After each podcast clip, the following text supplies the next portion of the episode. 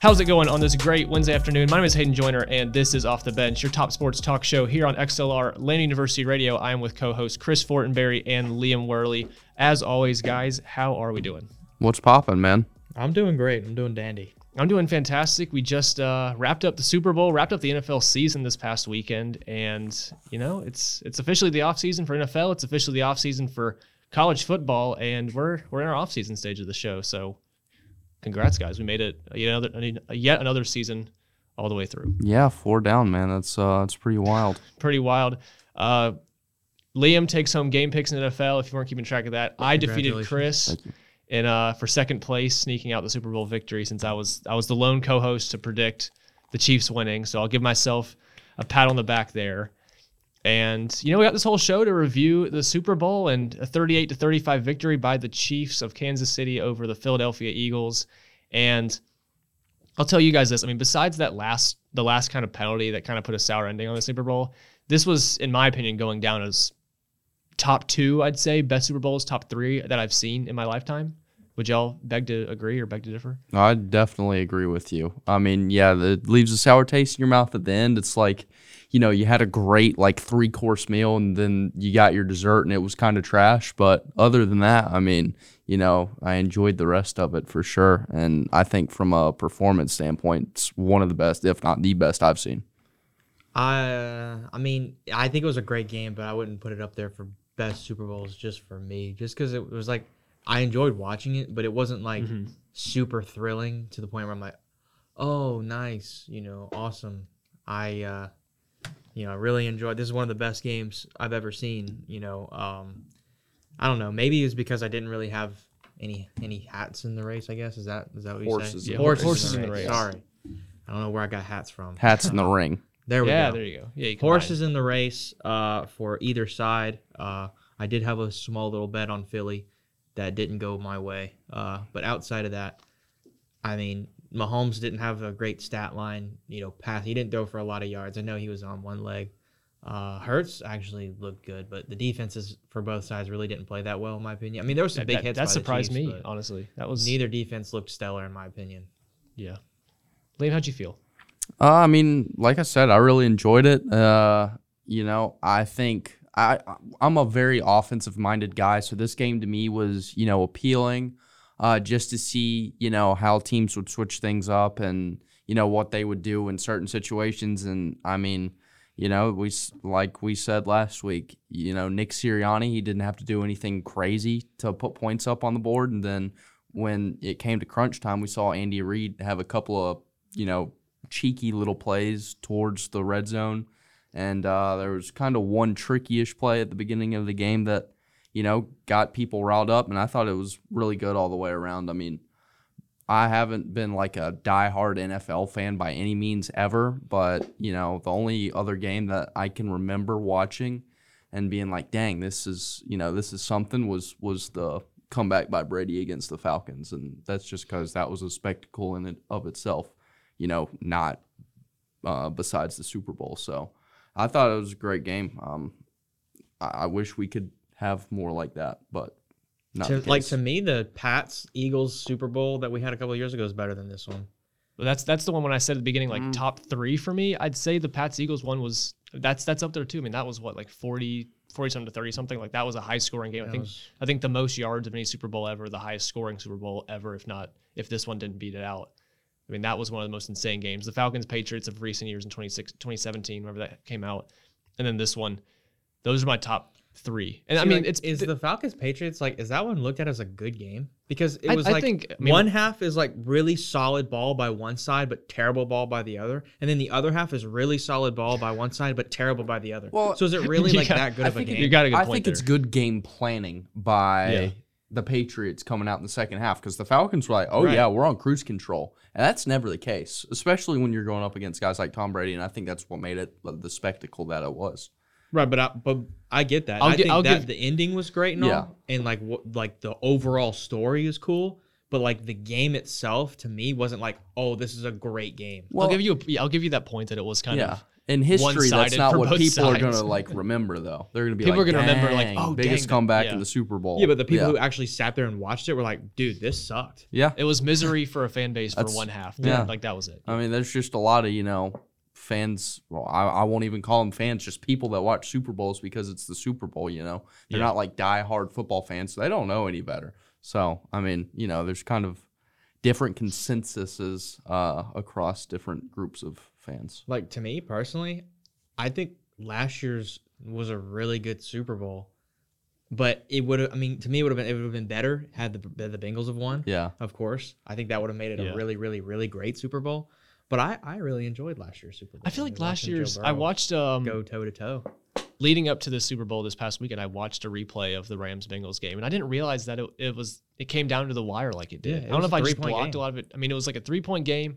The Rams scored with less than two minutes left to take the lead. There was there was a controversial call, I think a holding call on on uh, one of the Bengals linebackers on that play, and you know that had some controversy, and they score, and then you know the Bengals had their little drive where Joe Burrow eventually got sacked by was it Aaron Donald, I think, to to end the game. Well, he was getting in the process In the of getting process of sacked. getting and he sacked. Threw it up, and Sama- I think it was Samaje P. Ryan Samaje Perine, yeah. didn't even dive for it. Like the ball lands a foot and a half, two feet Oh, in front yeah, of him, I and he doesn't even dive for If it. I remember correctly, I think that was like a um an optical illusion. Like it looked close on the broadcast, but from like the, the end zone cam, it was really like like E- even three yards if away. Hayden, it's ten yards from you, with the Super Bowl in line, you die for that.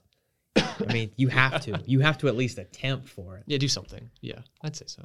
Yeah, But I don't know, man. It's just to me, NFL doesn't have the effect that college football does, and never will.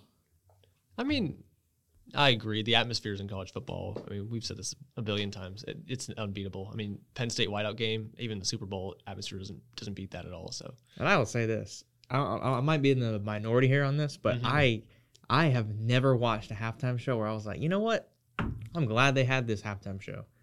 Like, I mean, the don't- Katy Perry one back as a youngin, you Was know, was a little bit different. the That- shark, that ma- one- the shark Yeah. made me laugh. Yeah. the, the So Katy Perry one has not been beating. beating yeah. No. and In then my- the fire. my I thought the not been beating it. firework thing was kind of sick when I'll- that happened. Okay, I'll give you that. Katy Perry's was was good, but I will say, like I said, the shark Yeah. made me laugh, and that was fun to funny to watch. And then I mean, I'm a big Coldplay guy, so I liked the Col- one where I like Coldplay, came out. But I just like every time they do it, it's like, eh, you know. Yeah, it's mean, underwhelming That's what, I, that's, to. what, that's what I said about the Rihanna one this year. It's like, the, I mean, if you think you you watch that show, the biggest thing everybody's talking about is how she's pregnant, and it's not Mhm. about the show. You know, it's I just I thought yeah, that was kind of kind of underwhelming. well, little people were like, "Yeah, no, that wasn't a good show," and then sh- you know, like dots get connected, and people are like, "Oh, she's pregnant. Oh, that was a great show." Then, like, I don't know, it's kind of some reverse psychology going on there, which I'm not a big Rihanna fan in the first place, so it doesn't really mean anything bit. to big me. big brain marketing moves by her team. Sure, dude. I'd say so. I mean, she got she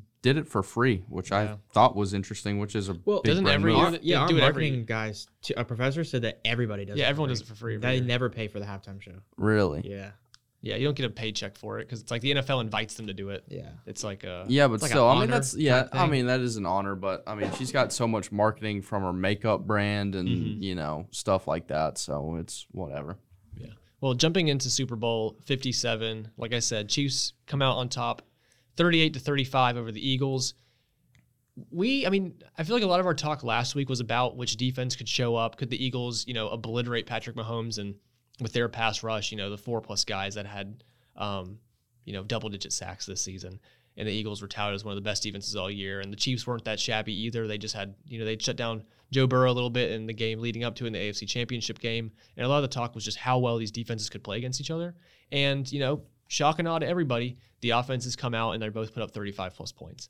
And the Philadelphia Eagles had no sacks the entire game. I can't, there was only, what, one turnover, I believe, the entire game, which was yeah, the, the the fumble. fumble by Jalen Hurts, which wasn't even a defense of, the defense really didn't cause that unless you want to say Yeah, the you know Jalen Hurts got spooked by the blitzing defender.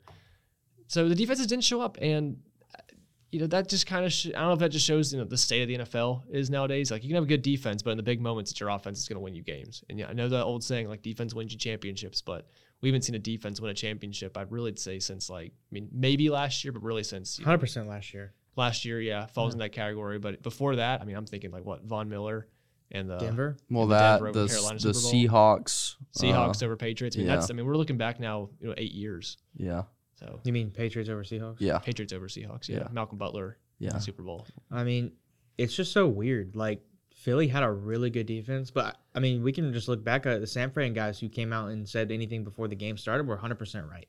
Like the weakness that we saw on um, Philly for me was completely secondary. Mm. Like they were like Kansas City was doing easy stuff. Mm-hmm. Like it didn't seem like it was that difficult, especially on the goal line. Like you saw those two wide open touchdowns. Yeah. Like Those those touchdowns were scored before the play was snapped. yeah, like what are you guys doing? Yeah. Like who how are you watching a guy in motion and not following him at least or having eyes on him or somebody being out there? Yeah, well they they started out wide, came Yeah. back in, and then the ball would get snapped, and they go back out real quick, and yeah, they the eyes are just on the ball being snapped. Well, the know? way they, I mean, I'll credit that play specifically to Andy Reid because they they planned they they knew that play was going to come to them at some point in the game, and mm-hmm. the way the Eagles, well they did it twice though. yeah, they, were did able to get it well, twice. That's on Sirianni and the defensive coordinator for not adjusting. The way Andy Reid set this play up was they knew that Eagles pressed a lot. They did a lot of press coverage in man, and they ran it. I think like, like one or two times prior to them running it in the red zone and towards to get a touchdown, and they'd have Juju or Toney or whoever it was start wide on the left or start wide on the right, and they would just jet all the way across a huge sweep, and then they'd snap it. And From what I saw, it's a it man, what- since, sorry. since man coverage, that cornerback that was on Toney has to run all the way back across the field behind the linebackers. They never passed it off because it was like direct man coverage. And so once they got in the goal line, they would run that same look again. And so when I'll just say the Kadarius Toney touchdown, when he's on the right side and, and shoots towards the left, back towards the line, of, back towards you know the the center, uh, the cornerback I can't remember who it was, but Bradberry, Cardinal Johnson, whoever. He would be like, "Oh crap, we got I got to get all the way around. I got to get around the mm-hmm. linebackers, get around the safety to get to the other side." And so he overshot, and then you know Toney just puts his foot in the ground. They hike it, and then he's just wide open in the flat, like ten yards of separation. Yeah. they did that, and then I think the other touchdown that was on the other side of the field. It was the exact same concept, just flipped. And Yep. the Eagles and the defense just didn't recognize it and didn't realize that they were doing the exact same thing. And that's part. I mean, part on Andy Reid, good for him drawing up that play, recognizing that defensive coverage that could work for it, and then that's part, you know, bad on the on the Eagles defense for not adjusting to that. I thought it was brilliant. Those were my two favorite plays, like called wise of the game. I mean, and Mm-hmm. then he comes out uh, in the post game conference and says, you know, the code word for those plays were corn dog. I mean, yeah, that was corn dog. freaking give me like you know fifty cent corn dogs from Sonic all day on those things. My question is, what did they do to Mahomes' leg to make him feel a little bit better? Freaking morphine or something. They put something in, I don't know. in Buddy to It's, make it him had to have been lot the same shots that took out Tyrod Taylor a few years ago. Just shot him right in the lung. Yeah. shot it right up in the knee and uh, or ankle, wherever it was. And Yeah, because he was out Blast there. He had of like a 30 yard run at the end there that uh, he escaped and didn't seem to be too bothered by it. So Well, it was that, and like I saw something on Instagram today, which of course it's just social media, but like you know what did they give the Chiefs defense to hit that hard? I know That was like they're like, saying that they should get drug tested. yeah, yeah, yeah. Perk They should 30s. get drug tested. I mean, they were like, they were hitting as hard as I've ever seen. yeah, this It- was like some slamming. running with the bulls sort of stuff. I mean, that's like getting hit by Derrick Henry. Yeah, but- I'm sure Liam, you've seen the the Instagram and TikTok edits of like NBA young boy in the background of them just absolutely slamming all the Eagles running backs. yeah, Ridiculous stuff. Well, Philly played like good ball in the first half outside of Jalen Hurts' whatever that was. Yeah. I mean, that that's They the one really thing I will say. Like, if he doesn't do that, then of course, you know, they most likely win that game.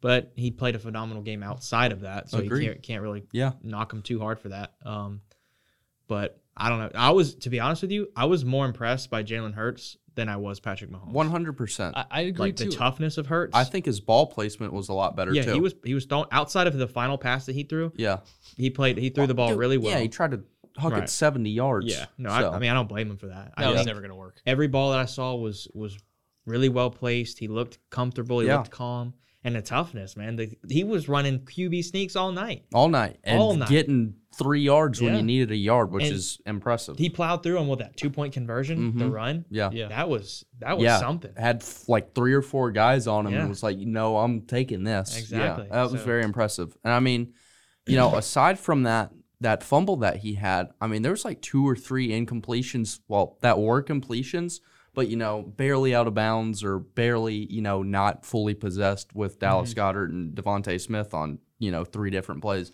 I mean. and that would have been accumulated probably another 50 yards right there. Yeah. I mean, and I thought this is this is a stretch, but I thought Dallas Goedert played a better game Oh my than Travis yeah. Kelce. Oh, Dallas Goedert was he wasn't dropping anything. no, He was making insane. no. If he catches those two balls and stays in bounds, I mean, I the Eagles win. You know, more than likely, I would say, and.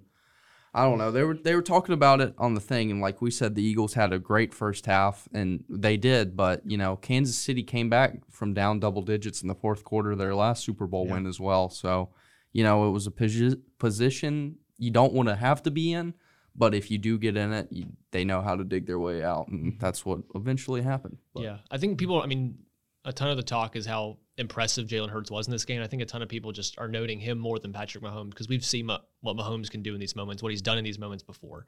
And granted, the way he played this game with the um with the ankle injury, you know, the 30 yard run, the scramble to set him up into field goal range on that final drive will stick in my head forever and like great Super Bowl moments. But for Jalen Hurts, I mean, 370 total yards, 70 rushing yards. I think he added three touchdowns, which was a NFL quarterback or a Super Bowl quarterback record. Just a huge, you know, a huge, huge credit to him for how he played in this game. I mean, in my mind, the most memorable play I have of him th- this game was the Dallas Goedert touch on the right side, catch on the right side, over top the cornerback in front of mm-hmm. the cover two safety. And then also, I think it was it was the final play of their drive where they had to punt, and then Kadarius Toney about ran it back, where he got flushed out to his left from a blitzing cornerback, and he ran all the way to the sidelines across his body through about 30 yards downfield and just barely missed. I think it was DeVonta Smith on the sidelines. Mhm. Like that was an, an insanely impressive throw for Jalen Hurts, and for a guy that you know came out of college as you know kind of a dynamic running back, throw, running running quarterback, and a throwing quarterback. The fact that just in you know his early early steps in the NFL has already made a Super Bowl and can make these kind of throws in the big moments, and you know just about hit him. So his attitude afterwards was really good. He was like, "We either win or we learned, and tonight we learned." And I mean, you know, that says a lot about how Nick Sirianni has kind of raised this team, and you know, got got them to this point. I mean, yeah, they may have had an easy path, but you know, they had the right mindset for this. You know, this moment wasn't too big for them. They maybe should have been a little more keen coming out of halftime, but.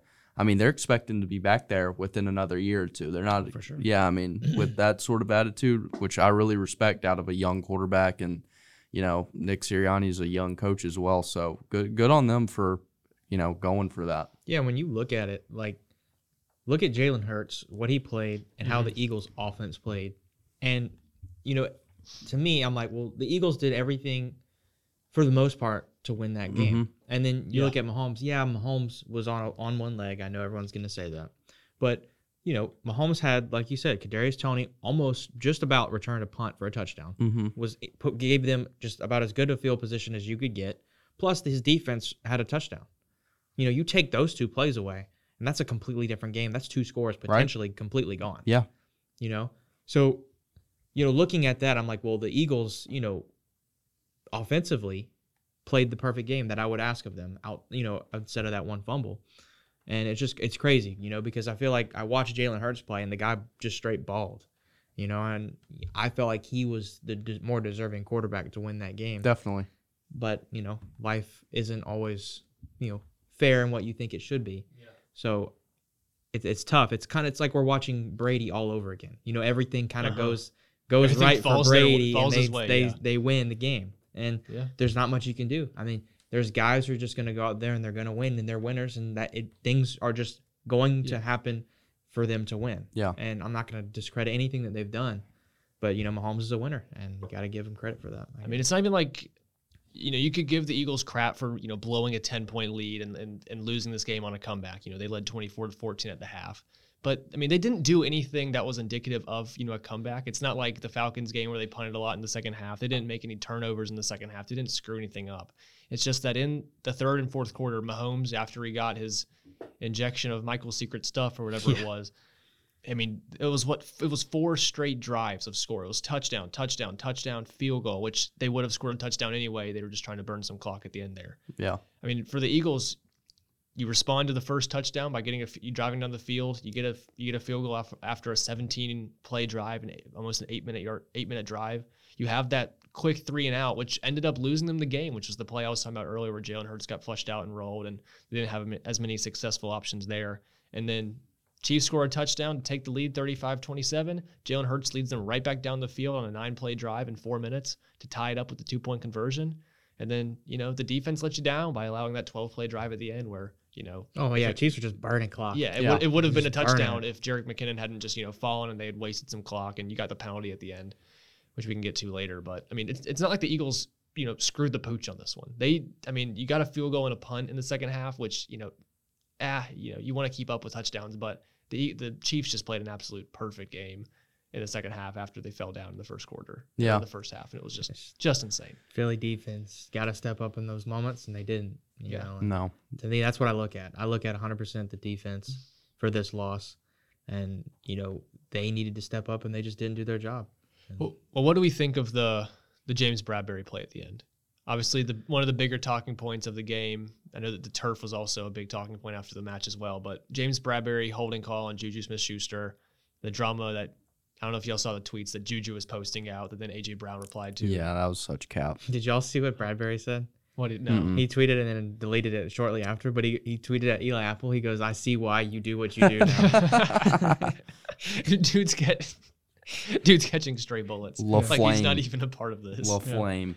yeah. I thought it was softer and Charmin, really. I mean, if you're going to call anything like that during the game, you know, make it a precedent, you know, across the game. And they certainly didn't do that. And, you know, it's either one side or the other. It's like, I mean, I watch a bunch of soccer and, you know, a ref comes out in the first five minutes determining, you know, how he's going to officiate a game. And that's across, you know, 90 continuous minutes. So if people start doing these cheeky little bullcrap fouls, he's going to call every single one of them and start handing out yellow cards like he's Oprah.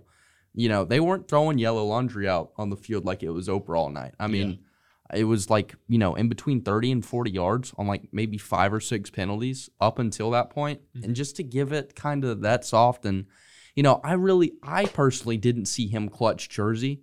So I wouldn't necessarily call it a hold. I think he kind of like just kind of pinned his arm against him a little bit, and It's has, like you. It's like you went for it, and Yeah. it was like "Ah, I know He- better. well, he- like, exactly. He still, And he, he- still did. Yeah, like a Yeah, but it was the ball was uncatchable. He just used a little bit of leverage. It, eh, bull crap. I, it's Yeah, just I hate seeing this continuation of these plays like ruining, not necessarily ruining the outcomes of games, but like if you're a fan from that fan base, you have a sour taste in your mouth for the rest of your life. well, when you watch these games, you kind of start to see the pattern a little bit. Uh-huh. And you know, you watch the last, let's say, three games now. Philly, I mean, Kansas City won their last three playoff games by one score, correct? One Correct. score within a score within. And every time at the end of those games, you see the pattern. It's like I know the game's probably not fixed from the start, but it gets to a position to where I'm starting to think, okay, when did the, someone cut into their uh, Headphones. yeah, once someone say, turn on the switch. Okay, dude, Yeah. I'm, lo- I'm losing money. yeah, but do let's, something. Let's keep it. Let's remember the plan here. Let's let the Chiefs or somehow find a way for the Chiefs to win. And Mhm. that's you. You watch the the end penalties against the Cincinnati Bengals that cost them the game. You watch the penalty against the Eagles that cost them the game, and then you watch the same thing that happened at the end of the Jaguar game. And there was more public money on both the Bengals and the Eagles for sure. Exactly. So, And you're just sitting there wondering to yourself, you know, where is this? Why am I seeing this pattern? And you know, what made this happen? Like Philly didn't have this. They they went out there and blew out San Francisco, Mhm. and there wasn't a close game there. Who else did they play that they blew New- out? The New York, Giants. New York. Exactly. It wasn't anything close to where you Yeah. could say, "Oh, well, Philly just scraped by the refs." yeah. But when you watch the Chiefs go three straight one possession games that they scrape by by what you could say is the refs, it's it. You know, you're, you're sitting here. The Bengals to game for sure. yeah, you're sitting to yourself thinking something's wrong. Yeah. And to me, after watching this NFL playoffs, something is wrong because there's nothing to declare me to think that that Chiefs team was simply better than everybody else. I don't I don't buy it. Yeah. I 100% don't buy it. I think you got to set the precedent early and often if you're going to do that sort of stuff. And there was no early and there was no often. Yeah. It was late and one time and just, oh, it just it just rubs me the wrong way, man. That's what most fans, I think, from what I've heard after the fact of this game, that's what they're mainly mad about. Is I would say they're not. ni- They're not mad at the call. They're Yeah. mad at, hey, why are you calling this now when this exact play, like this exact move by the cornerback, has probably been done 40 times this game, Right. And it hasn't been a penalty that time. Either call it immediately and call it every single time it happens, which might make some fans mad of like refs over refing, but at least like At least the- there's at a least the players- consistency to yeah, it. at least the players know. Okay, Yeah. let's maybe not do that because Yeah. they've been calling it all game. But you don't put that precedent in place, and James Bradberry does what he's been doing probably all game. I'm, sh- I don't know if there's been any tape look back, but I, I could assume he's put a hand on Juju Smith-Schuster at least Oh, once. That for game. sure. And so he's like, okay, biggest moment of the game here, third and eight or whatever it was. I'll do the same thing I've been doing, which has been fine. And it's a, and it's a uh, and it's a penalty. Well, I, And- f- I feel like there's holding just about every play. I For feel like you're, sure. you're going to see a flag No, yeah, every yeah. play. You And could. These refs are like, all right, we're going to let it slide, let it slide, let it slide. Our moment's going to come. Boom, there it is. Boom, you throw it. yeah. Uh-huh. And it, it's just, it happens every play. There's no play, or probably few and far between, Yeah. that there's not a penalty. You just have to, there's you just just so have much, to there's too much the going on. There's too much going on. To know. Yeah, exactly. Yeah. And I would say like 99% of people were like happy with the game except for that. And, you know, Yeah. the 1% are like, yeah, no, it was the right call. And like for Bradberry to be one of those people that said, yeah, it was the right call, how much are you paying the guy? Yeah. I mean, can I get a can I get a slice of that that money you're getting, pal? I mean, I just want to pay for groceries for the rest of college. I would have fought that till the day I died. Yeah, I mean, I mean, no he's chance ju- I would've he's getting he's getting zeros and zeros and zeros. It's just I, I don't understand that just what's going on. I mean, Yeah, I if- I'll applaud him for you know taking the high road because I mean he has every he had every right to you know complain and complain. man, he let down freaking his whole team and you know millions of fans if that's the case. But I mean, millions of fans and half the team don't think that that's the right call. So I just I in my mind I don't see it. Yeah, somebody put a gun to that dude's head after the game Yeah. when he was on Twitter and said, "Go ahead and If, say if this." I had to guess, he saw all the the amount of absolute scrutiny and flaming that the San Francisco 49ers got after the Eagles game of them just complaining and complaining and making excuses that he was like, you know, I don't want a slice of that pie. I'm just gonna. Oh yeah, it was the right call. You know, I should have done better. Or you know, th- that one play doesn't influence the whole game. Blah blah blah. And he moved on with his life, and I'll applaud him for that. yeah, you but know. look what it got him. I mean, Juju's out here clowning him on Twitter. Yeah, the, Juju. the next day. But AJ Brown's got his back, and he's calling Juju Shoot, TikTok man, boy. if and- you're just gonna sit here and let Juju do that, just come on. You ain't. I would have fought that till the end, end of time. I'm telling you, there's no. I'd rather be. I'd rather go down like Eli Apple than James Bradberry. I know Hundred why. percent. I mean, well, maybe. I'll but, take I'll take the high road Yeah. personally, but. I don't know. Is it a high road to sit there and say, "Oh yeah, you know, I helped, he's cost just like, us the I'm most just gonna, important play I'm of the just gonna game"? avoid avoid the the sore loser. I don't uh, know. He's storylines getting he's getting paid. on to the Are you a sore loser? or Are you just passionate about the game? You know what I'm saying? Like I feel like if you know that it shouldn't have been called, you know that you've you you're sitting there playing the whole game and seeing everything going on, Yeah, and you're going to tell me that's going to get called in the most important play of the game, which that's up that's up for Stephen A. Smith and the fans to to rule. Fair. James Bradberry's moving on to the next season, and he'll try to get back. To be honest with you, I think he's kind of trash now after what he said.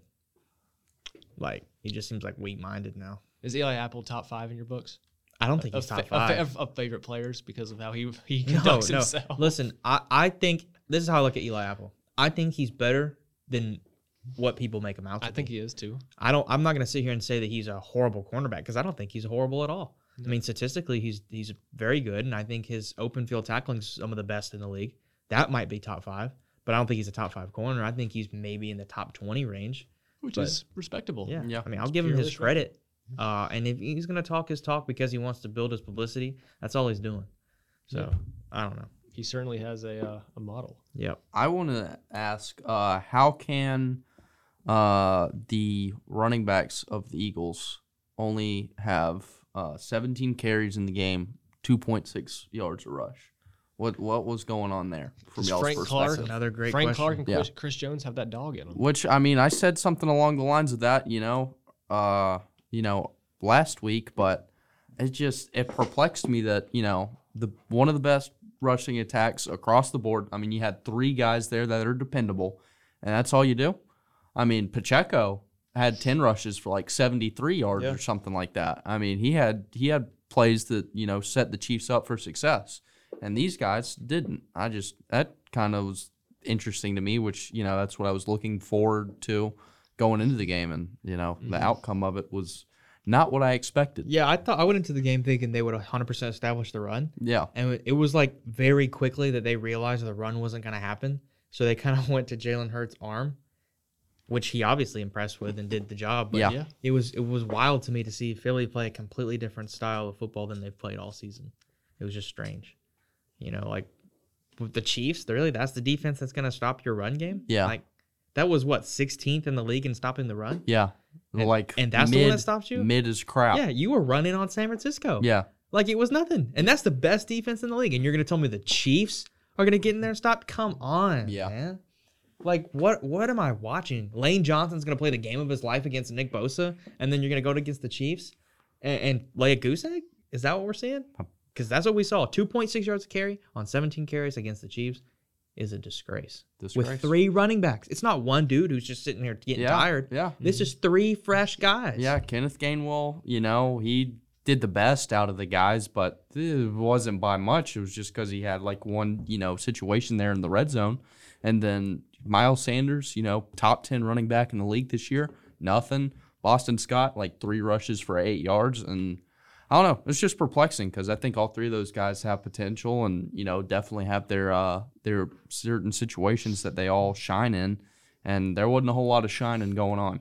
Someone had uh I saw a bet. Mm. Someone had like one leg left to to win. I think it was a parlay. Mhm. Yeah. It was like the Boston Scott over eight yards rushing, and Oh. it, it didn't hit. Dang, he, hit, he was three for eight. He hit three for eight. I heard somebody say that they had like Kenneth Gainwell for 17 and a half yards or 17 yards and he got like 19 or something like just Yeah. what in the he world? by. Yeah. I mean, I think I don't know. Steve Spagnuolo, the defense coordinator for the for the Chiefs, he's had history in the past of stopping some pretty good offenses, and the way they kind of filtered this game, I think, was that it was what we, we were talking about last week, and it's that the Eagles have live and died by their run game this season, and they've been successful when it when it hasn't worked, but it's been very very rare when it hasn't worked. But you know, all we talked about was how is Jalen Hurts going to respond to this game? How is he going to play in this game? Because the run game and you know these these running backs that we've talked about, Kenneth Gainwell, Miles Sanders has been you know a thousand yard back this season. Boston Scott's a good role player in that system as well. These guys have led this team and as, and as well with Jalen Hurts' legs, they've led this team this team's offense and to their success that they've been this season. And I think what Steve Spagnuolo and this Chiefs defense decided was you know we're not going to let y'all beat us that easy way. We're not going to let you grind the clock out every single possession, waste eight to 10 minutes every single time y'all want to score and, and keeping us off the field. You know, they're going to sell out to stop the run and they're going to be like, Jalen Hurts, you know, you've been great this season, but do you have the arm to beat us in the Super Bowl? And I think that's what the Chiefs kind of put on the line there this game.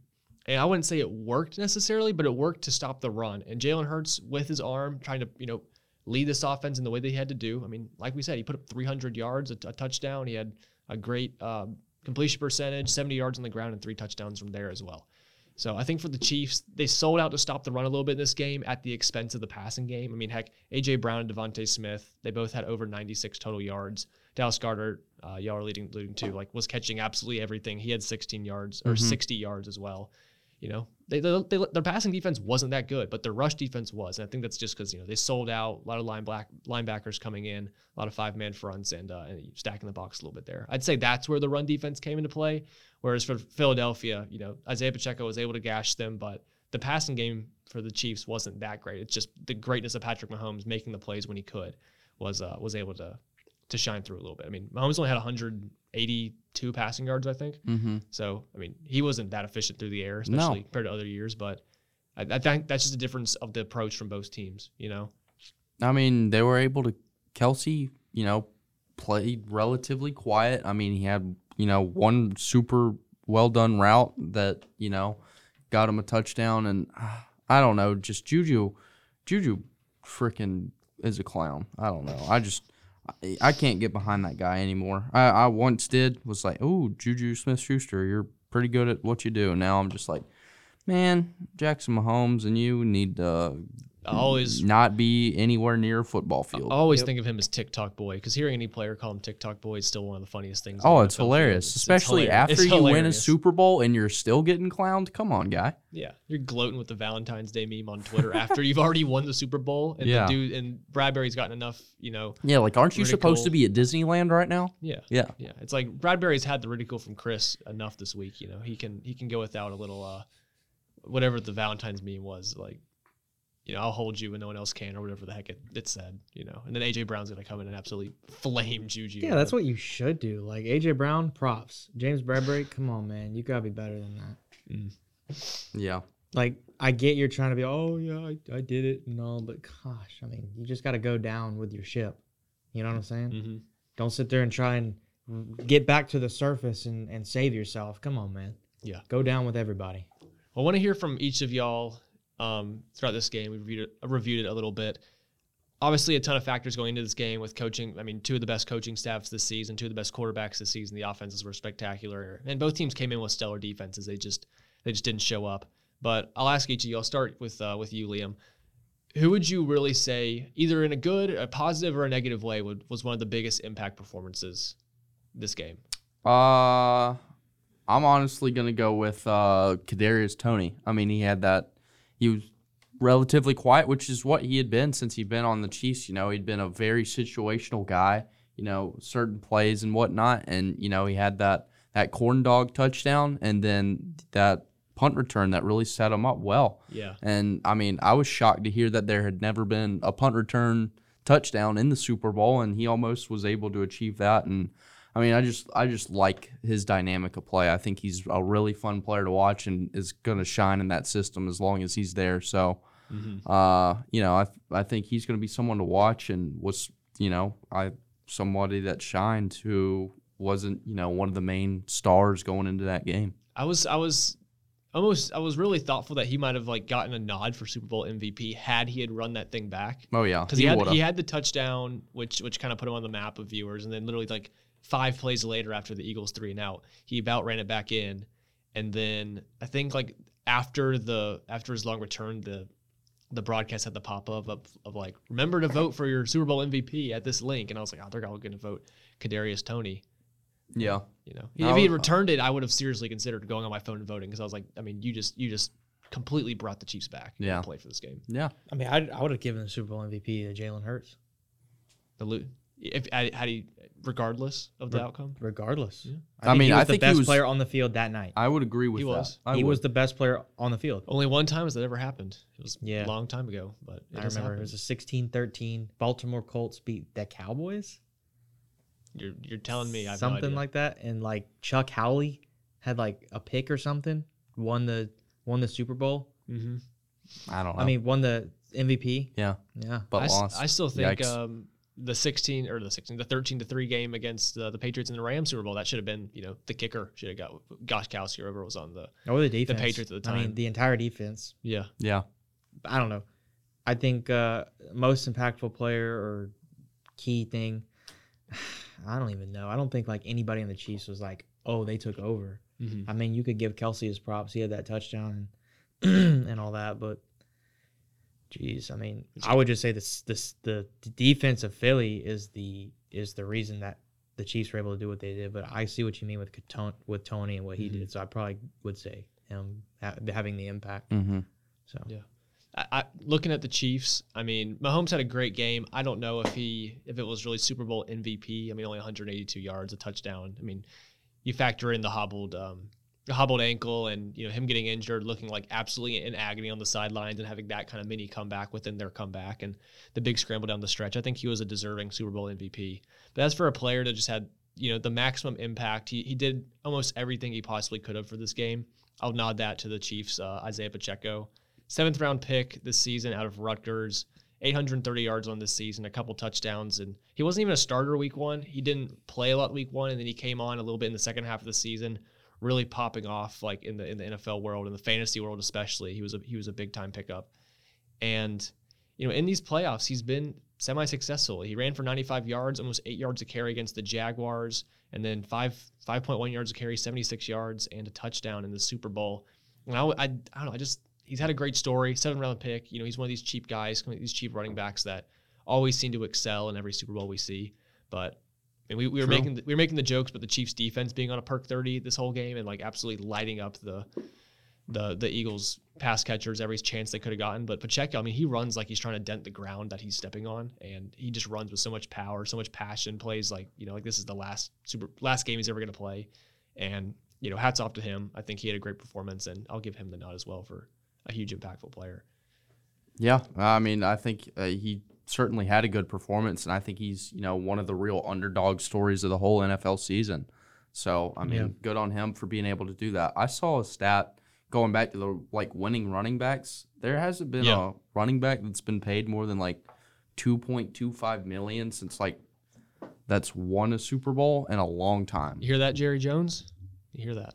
Yeah, that's why y'all getting rid of Pollard before you have to pay him, Yeah, great. Yeah, I hope which not. is smart.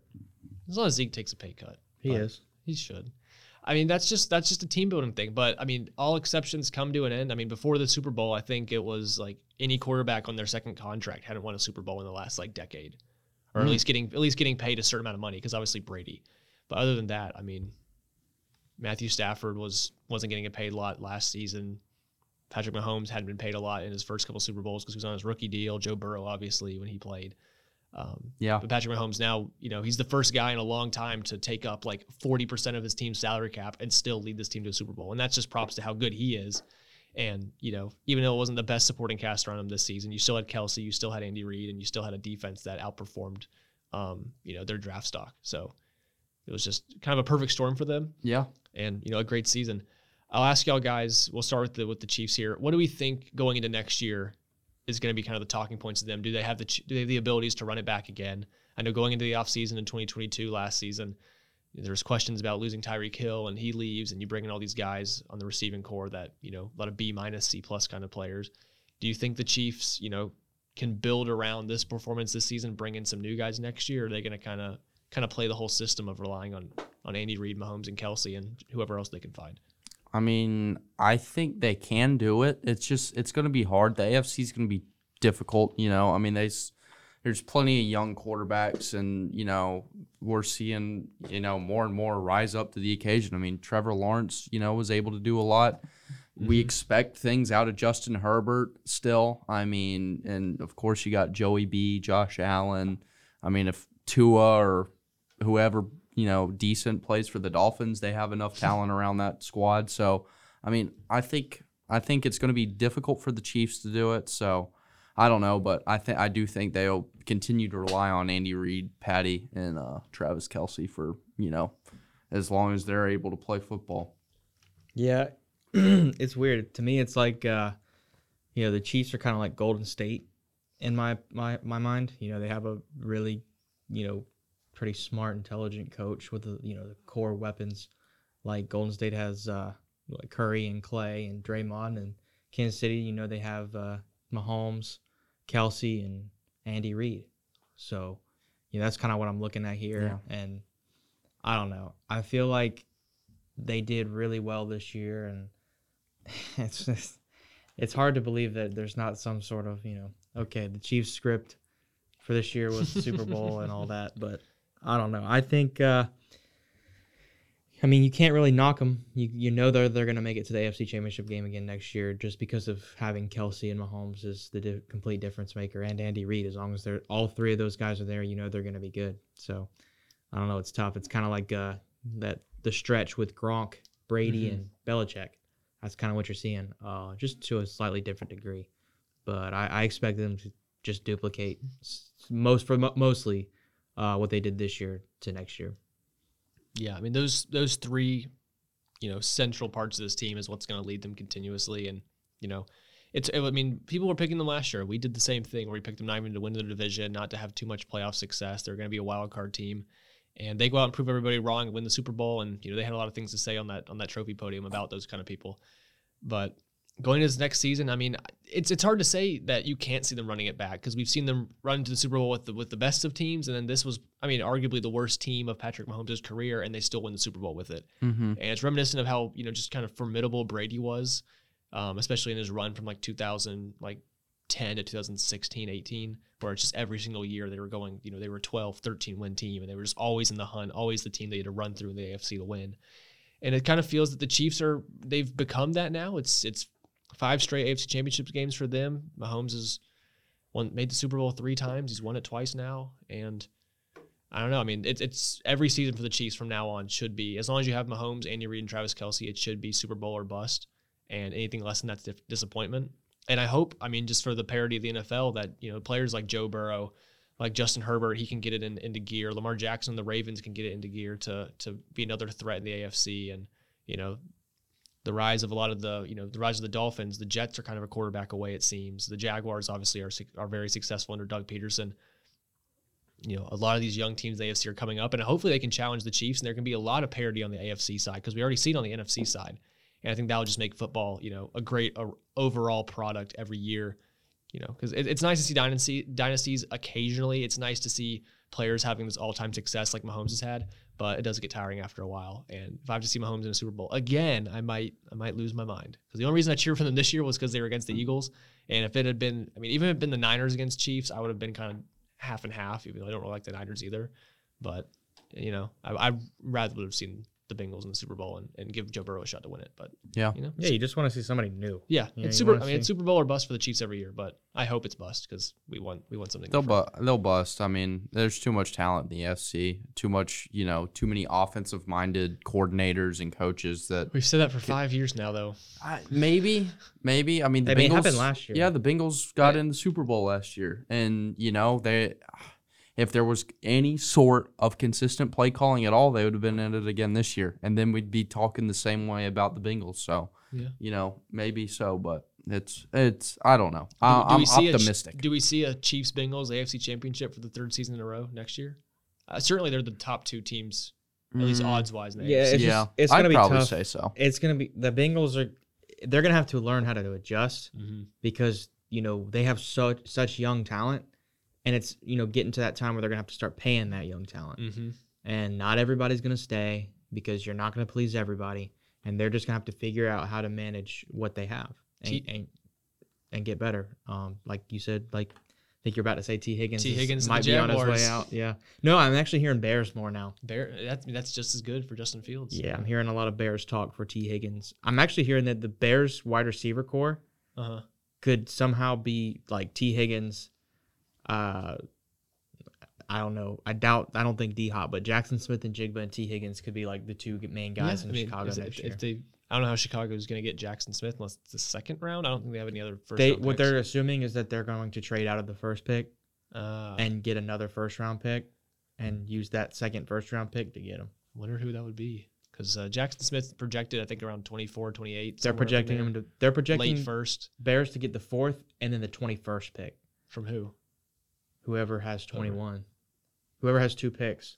I have no idea. I know that I know the Eagles do, but They're not Colts. Do the Colts have two picks? Uh, Because Colts are picking at four. I I, haven't think. I haven't looked at a ton of mock drafts so far yet, but I mean, yeah, I think there's a lot of talk about the Bears trading down, and that'd be that'd be great for them. and there's also a lot of talk that they're going to trade away Fields and get Bryce Young. So And that's again, you know, if you want to, you have the opportunity to, and if you think that Bryce Young is equal or better to Fields, and you think you can get it a lot in the background for Fields, but then again, it's like you could either trade Fields and get assets and get Bryce Young, or you can, you know, keep Fields and, and trade out of the first and get assets there too. yeah, It's to just- me, it's like it- the same scen- scenario. It's, it's It really, is. it just depends on if you value Bryce Young or Justin Fields more, which I'd value Justin Fields more now just because we've seen what he can do with the yeah. NFL. Someone said, I think it was a guy who came out and said that uh, if Fields was in this draft, to him, he's the number one quarterback taken. Yeah, But you know, it is what it is. it is what it is. like Two If he- quarterbacks from the same school, unreal.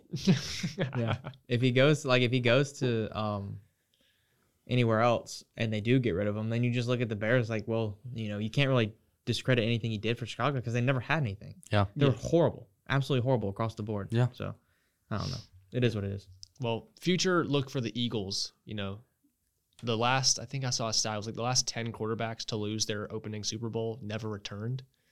And we made that joke last week about the reporter asking, "Is this is this a must-win game for Nick Sirianni?" In the way that you know, is this going to be your only chance ever win a Super Bowl?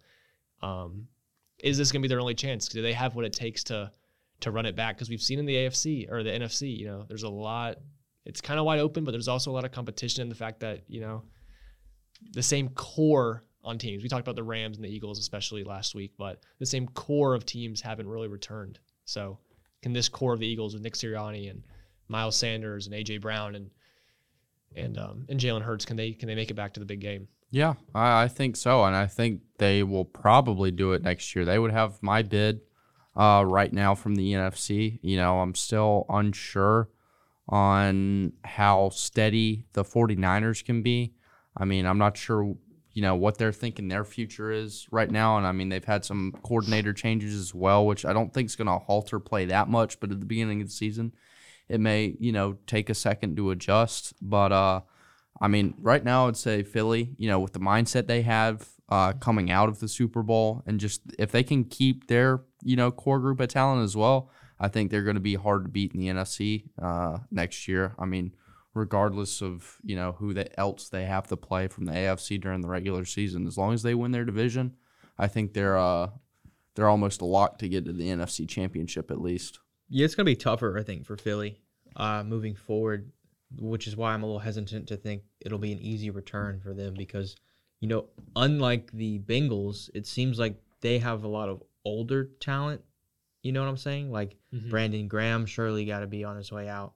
Uh, Jason Kelce is at the end of his career. Mhm. Uh, Lane Johnson surely is, you know, nearing that point. You know, those are big pieces. I think. Uh, how how old is Haason Reddick? Is he? Somewhat He's young. He's He's young. young. He's Yeah. young. Okay. Um, but you know, those three are are big pieces, are big leaders. You know what I'm saying? And, Yeah. And that's the trenches and and where you usually win your games. So it'll be interesting to see how they progress and move forward.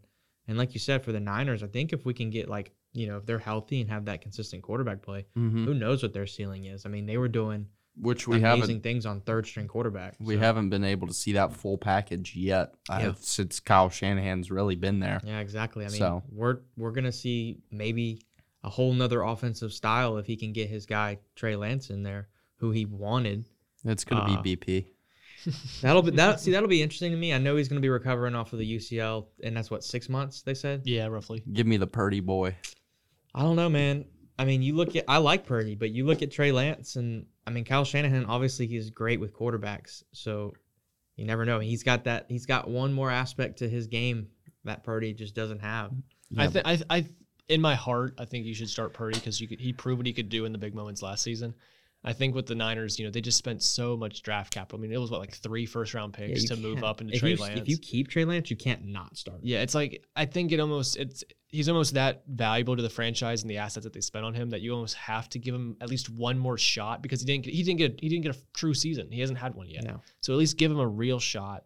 If you get hurt again, you ship him off on the injury uh, asterisk, but you give him one more season. You start him with this year, and I mean the the NFC is wide open. In this team, we, we've said before that you know any almost any quarterback can be successful in this system of Kyle Shanahan's. So you give Trey Lance the keys to the ship at least one more season, see how he does, and you know if, if he's dog crap, then you put in Brock Purdy again, and, and you're good to go. If he's really good, you can ship off Brock Purdy for you know some picks because I'm sure some teams de- desperate enough to start him. So you know I, I don't think it's a lose. It's not a lose lose situation. It's almost win win for the Niners. It's just figuring out who your who your true winner is going to be. for sure. But with the Eagles returning, I mean, we haven't seen a repeat NFC Super Bowl contender since the Seahawks in 2013, 2014, and before that, it was the Packers back in the late 90s. It's very rare to repeat a Super Bowls. It's it's happened more often in the AFC because of the Patriots and the Chiefs dynasties of recent. But for the Eagles to come back, it's you know it's a better time than ever. Brady's out of the, out of the game now. Rodgers looks like he's going to be gone. The Rams don't know how well they're going to recover next year as you know they're true contenders. So on the outside looking in right now, you know, right after the season, it seems that you know the Eagles and the 49ers are going to be your top two in the NFC again, barring some drastic changes. The Cowboys will probably be in the mix, the Vikings as well, like we see every season, and you know we'll, we'll see some teams pop out of nowhere and contend into the playoffs. You know, again, the Giants look good this last season. The Lions seem to be in position to contend for the NFC North again. Um, if any of those teams can dethrone these teams, I mean, Roar. yeah, I mean the Eagles they, they are losing a lot of key key, you know, old pieces. Jason Kelce's had some rumors of maybe he'll retire soon-ish. Uh, like you also said, the defensive pieces as well that will be shipping off. There's a lot of free agents on that side of the ball as well. You know, this was kind of like their big year with their best roster, and I think this this team can rebuild. I think this team can reload. I mean, Howie Roseman, they're They do have great draft picks coming up. yeah. I mean, they have a, they have a top ten draft pick this season. They got is it two first rounders? I think Mhm. the 32nd and the number 10 pick. So you just rebuild right there. Yeah. With that. Yeah, their front office is fantastic. They've always been good at rebuilding, and you know this is, super- this was a team that just made the Super Bowl, and you know they walked the cake walked through. They only lost one game with Jalen Hurts as their starter, which was against the Commanders, and you know they have every right to make it back. I don't, th- I wouldn't put my money on it. I don't think they will, just because history says they shouldn't. But I mean, they have as good a shot as anybody. So, I, I mean- love I love when history uh, gets broken Yeah. and somebody starts new history. yeah, For sure. And, you know, looking at the Eagles, I mean, you got to think that the NFC East is going to be a lot better moving forward. It will be. You know, with potentially the Commanders being just a quarterback away, we know that their defense is played at a high level, and we know that they have offensive They're starting weapons. Sam Howell next year. Yeah, well, that won't. That probably won't last if they get you know a big time quarterback in free agency or potentially in the draft. Who knows? Um, and like I said, you got the Giants, who obviously Daboll is a fantastic coach and did wonders for them this year on a on a lack of weapons and Mhm. and, True. and and experience, as well as the Cowboys, who are you know since nineteen what ninety five Ninety, yeah, five. have been just gunning for a Super Bowl. So The Giants signed two free agents last year to multi-year contracts, and one of them was uh, a backup quarterback. And if Kenny Golladay got signed last year, he got all of six catches. So if they can get anything, literally anything, they're- they'll be better. that's what I'm saying. Like it can only go up for them. Yeah. Yeah, same thing with the Commanders. Like you're, they were what the Commanders are last in their division, Mm-hmm. and they didn't even play that bad. They had a solid record, and they had horrible quarterback play. Yeah. absolutely horrible. From the goat, though, Yeah. you know, can never count him out. Yeah, but uh, I think it's it's it'll be interesting to see those teams moving forward, and they're gonna obviously be gunning for Philly and to take that top spot. I mean, you know, Dallas and all of them, they all have a the hatred for those that fan Yeah. base and everything because they're just obnoxious. Yeah. So. To me, it's it's not going to be an easy road like it may like it seemed this year going forward. Yeah. I mean, they're never going to get a Super Bowl run in the playoffs. At least that that came that easy. I mean, No. against against the Giants, which I mean, they were a good team and all, but it's still, you know, it was a They're a lot of pieces rookie head away. coach. They Yeah. were they were they were a very, you know, skin and bones kind of team. And then the 49ers, we know what happened in that game, so it'll never get easier for them. Before uh, I, I s- just to bring this up, this Uh-huh. is wild. But not, not necessarily wild. I think it was kind of expected. I Wild as headline. Dez. Huh? Wild as Dez. Oh, not as wild as Dez. Okay. I don't think anything is. But uh, I saw a headline that said Tom Brady is taking is retiring and taking this year off, and this is why he's not doing the Fox right away Mm-hmm. to rekindle Mm-hmm. his relationship with Gisele Bündchen. Sounds like well, I saw. idea. Yeah, I saw he was taking this year off uh, from Fox. I don't. ah, gosh dang, I, I lost my train of thought. But like, I mean, if he becomes the lead analyst, he you know gets he takes like seven million of Greg Olsen's money, which I think is ridiculous. I thought Greg Olsen did great this year. I mean, you know, aside from that Tubi commercial, but Yeah, that was wild. yeah, it's just like you know, is is he gonna try to rekindle his love with Gisele? Is he gonna? That's what I thought. That's what I Is heard. he waiting to see how he feels when he's not out on the field?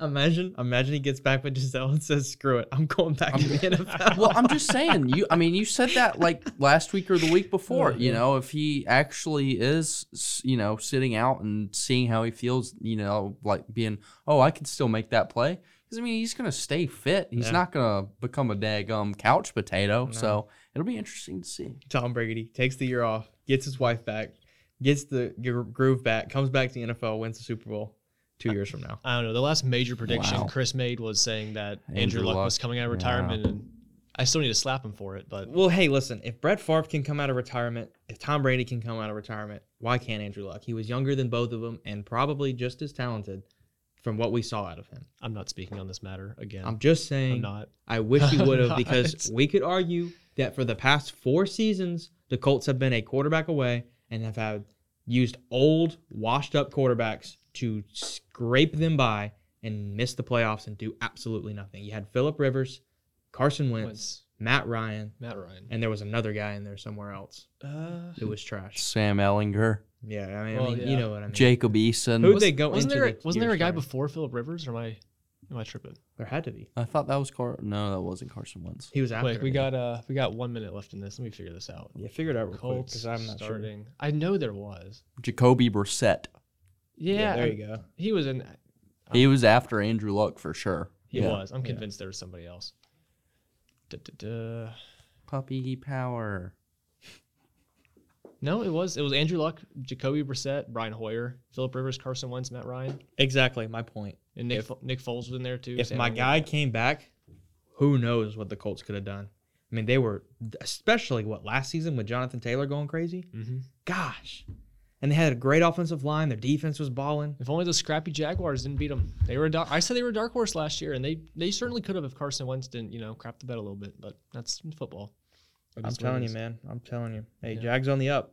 They are. Jags on the up. All right, we're going to go into a break here. When we get back, we're going to talk a little bit about some of the quarterbacks moving around in this offseason in the NFL and as well some other NFL news coming up. And Liam has a Daytona 500 preview for us as well that we will be talking about. So stay tuned for that. Remember to follow us on social media at Off the Bench XLR on Instagram. You can see all kind of posts from the show. Again, that is at Off the Bench XLR on Instagram. Listen to this one song, and we'll be right back after the break.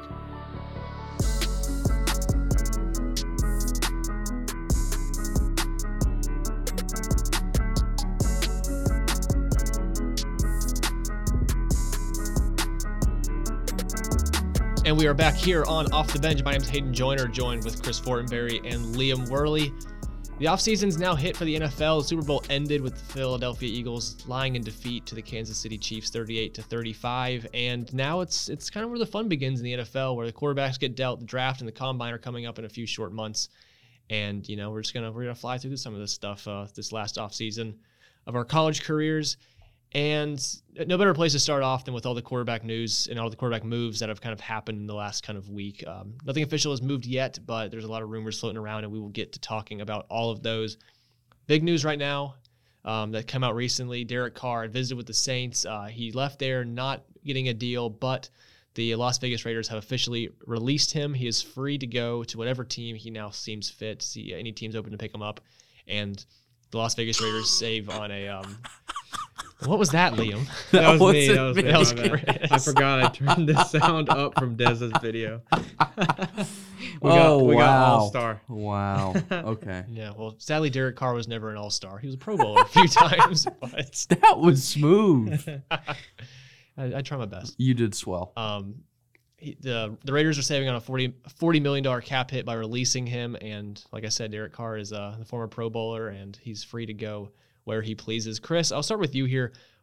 You know, what's what's kind of the market for Derek Carr? He's kind of like a middle of the pack quarterback, maybe a little bit towards the upper front and the bottom half in this league, but you know, we, we've seen what he can do. He's been with the Raiders for tons of years. I think if I can only remember, he's had one or two playoff berths. I think. Mm-hmm. What's what's the market for him in the NFL with teams looking for either a bridge quarterback or is he going to be kind of a guy that you know teams hope that can bring them playoff success? Yeah, I think with Derek Carr, he had a you know he had some solid seasons before this year, and um, you know he's really really not a bad quarterback by any means. I kind of you kind of have to to me I look at it as I, I see Josh McDaniels as the head coach, and he was terrible as a head coach beforehand when he tried, and you know it only makes sense that he's terrible again. It's kind of like Todd Bowles in Tampa Bay. I mean, we saw Todd Bowles take a Tom Brady team that had a lot of talent on it and just do absolutely nothing with them, make him a very weak team that was barely scraping by all season. Uh, so I think coaching has a big um, effect on these players and, and how that they how they play. So I'm looking at Derek Carr as a guy who's you know probably more motivated than ever to prove himself and and to deliver and make his team uh, a very strong caliber winning team. So I'm thinking he's you know outside of Aaron Rodgers looking as the top guy, maybe Lamar Jackson as well. Um, but he's he's been released, right? So anybody Mhm. can go after him. Yeah.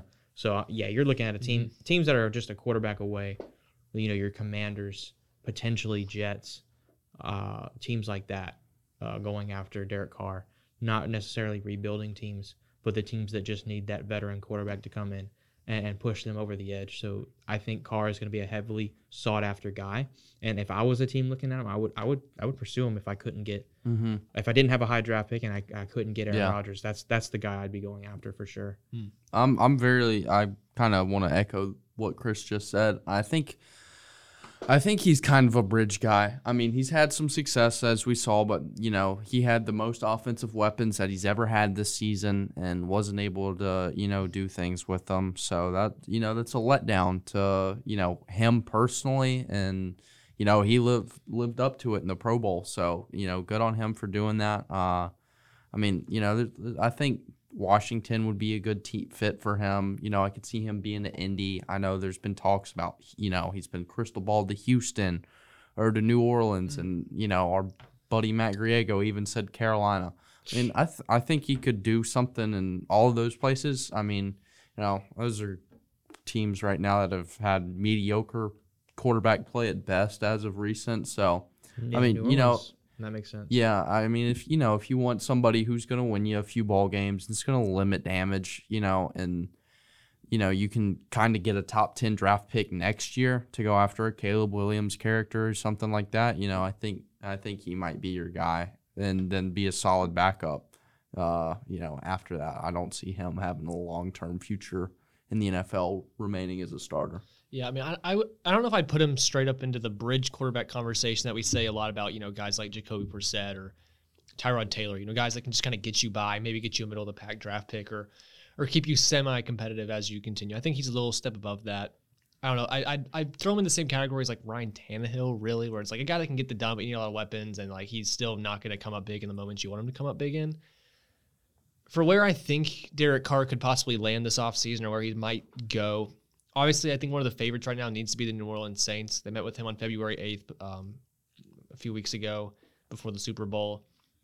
They didn't come to a deal or anything because the Raiders were still trying to negotiate kind of like a trade for for Derek Carr so they could get some assets in return. But since he's been released now, I, th- I do feel like the Saints might be a team that is looking for a veteran quarterback. I mean, outside of them, the Jets are also looking. I mean, Woody Johnson, their owner, has said that he's willing to pay, you know, top not top market money, but like considerable amounts of money to to sign a quarterback this offseason instead of drafting them because you know the Jets the Jets aren't you know they're not a super high draft pick. The the quarterback situation this draft's you know kind of fringe of if it's really good or, or you know not the best in the world. But I'd say the Saints should be a favorite. I mean, one of the main problems with them is that they're currently $59 million over the 2023 salary cap. They have like 11 or 10 players that are set to make more than $10 million against that cap. If the Saints want to make some major moves this offseason, they've kind of always flirted with the salary cap, but they can make moves again to to negate to neg negligate that, however you say that word. It was negate. Uh, negate. Is Yeah. right? Okay. To negate that, you know, Michael Thomas can get cut. James Willis- Winston can do, go down. They got a lot of defensive guys as well that can maybe pop uh, away from the team this offseason. And if they want to pay Derek Carr, I don't know how much you his market would be. I mean, I could I would personally put it in the 35 to 40 million dollar range, especially if Daniel Jones is looking to make that kind of money. I think he's in that realm of possibility there. And the Saints, if they make the right moves, could afford that. And I don't know if he's going to be the answer for them long term, but it could be you know a situation where you take Garrett Carr, you maybe rebuild a little bit, see what the weapons can do, see what he can do with their assets, and you know if not, you only sign him to like a two deal, two two year, three year deal, and move on after him if he if he's not you know setting the world alight. So Yeah, which I don't think he's gonna do. Yeah. So I do think he's going to enter 2023 with a bit of a chip on his shoulder. I mean, he seems pretty pissed off after this whole, you know, the Raiders kind of docked him. We saw it in the Pro Bowl. I mean, he absolutely lit it up like he was better than Brady. So he obviously has, you know, something on his shoulder. I mean, heck, the Pro Bowl was in Las Vegas. He returned back to where he'd been and just, you know, made the Raiders kind of regret moving on from him. But that'll be an interesting thing to see where he goes. Yeah. As for as for Las Vegas, do we see them? Who do we see them filling his hole with? I mean, they don't really. They're not really in a place. I mean, what's what's their draft pick? Do you know? Is he like? They're they're high up. I think they're like seven, eight. Yeah. They're somewhere in that range because I think uh, I think Stroud yeah, said Stroud. that yeah. he wanted to go play with Davante Adams. He didn't name him personally, but he said that Ocho Cinco said this is his favorite route runner. and That's the guy I'd want to play with. So throw the ball to. So he, Fair. wants, he wants to throw it to Davante Adams. Yeah, I don't know if Stroud falls to seven, but I mean, I, he I, he just might. I mean, there's there's there's guys that have him either at going at one or dropping all the way to nine. I mean, he's all over the place. Yeah, there. like um, they, I've seen he's the first quarterback taken. I've seen he's the third quarterback taken. So who knows? In my opinion, I thought Fields was a much better quarterback, and he fell to eleven or yeah, eleven. So, So, yeah, there you go. very Um, interesting. Uh, I mean, I don't know. I kind of thought if Tom Brady was going to move on, that's where he would have ended up. So I've kind of moved my eye towards Aaron Rodgers, you know, filling that gap in uh, Oakland's offense. But I could certainly see them, you know, going with someone along the lines of C.J. Stroud. I think both would be decent fits, you know, for them for right now. I think. Uh, I mean, you know, Rodgers getting up there in age, so you know, who knows how much upside he has left. I think C.J. Stroud could have good upside. Uh, I don't know. I don't know. It's but I th- go back to your coaching thing.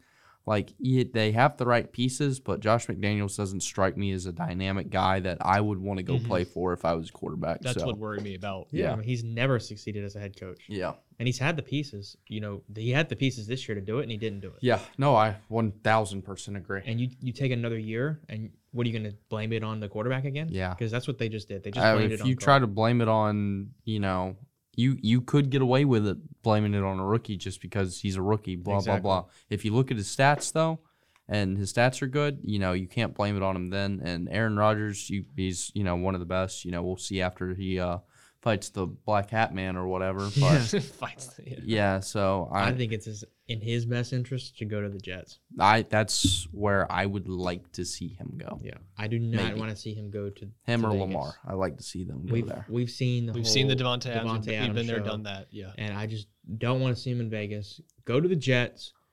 Go to that team. That team's been in shambles for a while. Build them up. Do something special with them. Yeah. What do we, do- is- Liam? What do we think about Aaron Rodgers? Uh, I mean, I, I said Oakland, but you know, Oakland or the Jets, uh, would would be the only two places I could see him, you know, really going to, unless. What's Tampa Bay gonna do? Kyle Trask season. Frick that, dude. That's worse than tanking. That's submarining. You're just gonna have to accept that you got what you sought after, and Yeah. you're gonna have to go through the downtime. I mean, Yeah. you got your Super Bowl. You got your you know playoff con- consistent playoff team Mm-hmm. Yeah. with with Maybe get a few pieces, you know, the rebuild. It's yeah, just- and then go for a quarterback Yeah, I next mean, year, maybe. yeah. Maybe be on that chip too. Which The I've said that about like four teams already this episode, but whatever. the castle crumbled, and now you just got to rebuild. Yeah. I mean, they're, they're sitting at the 19th pick in the draft. They're not in a place to draft a quarterback. And, and even then, if you bring in, you know, Jimmy Garoppolo, I, I know Aaron Rodgers isn't going to fall there, but I mean, Jimmy Garoppolo may be your only hope. Derek Carr, you could be in the play for, but I don't think they're really, I haven't heard much rumblings that they're going to be in the market for a quarterback this season. It might be where they get a bridge guy like Jacoby Brissett or that, you know, you used Kyle Trask, who knows? You still have a, you still have decent offensive weapons. I don't know how many of them are going to stay if they have to endure a few years of, of Kyle Trask, but it might just be a season of, you know, figure things out this year and see what happens next year. Kind of like what the what the Falcons did this season. You know, get a Marcus Mariota, get a cheap guy, get a Jacoby Brissett, see what happens. If they're terrible, throw in Kyle Trask, give him a chance in the starting lineup, and you know if he hits, so be it. If he doesn't, which he probably won't, you know, so be it. And you're in a position for a top five pick next year, and then you just kind of go from there. Yeah. For sure. I mean, you're they're looking at prime time position to maybe get Caleb Williams, and that could completely change that team. There's going to be a bunch of teams, I think, that are going to be kind of gunning for that number one pick next year. I mean, I, I get he's like good and all, but he's not like oh like yeah, he's not like just- Trevor Lawrence. It was just what people see in the media that's going to make them go, oh, oh. And I mean, we've seen plenty of, you know, GMs and stuff not be uh, the smartest folks when it comes to that sort of deal. So yeah. someone's going to jump the gun. I lost respect for him when he did the F Utah on his nails and then ended up getting waxed. Yeah, Like, come on, like I, I like him now because he's a NASCAR ambassador. I'm bound by law to say that. you have so, to enjoy. We waved the flag at Yeah. the clash. Yeah, Yeah. And But lit I- the torch. I so. like uh, I like had that to. guy from Utah. What's his name? Cam Rising. Cam yeah, Rising. Rising. top ten name in college football. Love Cam Rising. Mm, top 10's a stretch, buddy. Have you seen some of the stuff that like Barstool puts out? Okay, yes, Give me Squirrel White. who? Squirrel Squirrel White, receiver for Tennessee. Yeah. One of my personal favorite Squirrel players White. in all of college football, let alone names. Isn't there like is there a Bama player named Squirrel too, or is it just Tennessee guy I'm thinking of? Bama had Kool Aid McKinstry, didn't they? That's probably Yeah. what I'm thinking of. There's Ha ha Col- Clinton Dix, the coldest Crawford, the, The coldest, Crawford, yeah. General Booty out of Texas, Yeah. Uh, Oklahoma. Oklahoma. Yeah. the quarterback, right? Mm-hmm. Yeah, but he's, a bench he's guy. my second favorite. He's he's not a starter, but yeah, you know he's actually like, he has an his NIL third- deal because his name's General Booty. who who just does? You know what? I'm gonna name my kid General Booty. I mean, heck, dude, if he's got brothers, they're probably like sergeant, lieutenant, and commander. Jeez. That's good. That's very good. Yeah. I mean, for, for the NFL, it's going to be a, a weird season running around. But the, I never really considered the Bucks the team to go after. I think they're just kind of in, like we said, they're kind of in no man's land this year. They're not in a position to draft a guy. I don't know if you're very appealing, especially with Todd Bowles as your head coach, if he if he stays, to, you know, to attract a quarterback. I think the Jets got to be for most teams the number or for most quarterbacks entering free agency this year. That should be the number one landing spot. I mean, they absolutely nailed their draft last year. You have two, I mean, both rookie of the years and Garrett Wilson and, and Sauce Gardner. You're going to bring in Breece Hall back. Robert Saleh has that defense playing like a top five unit that he did last season. Whether that with Robert Saleh at head coach, whether that means Jimmy Garoppolo could head there because they obviously have that connection from San Francisco, maybe.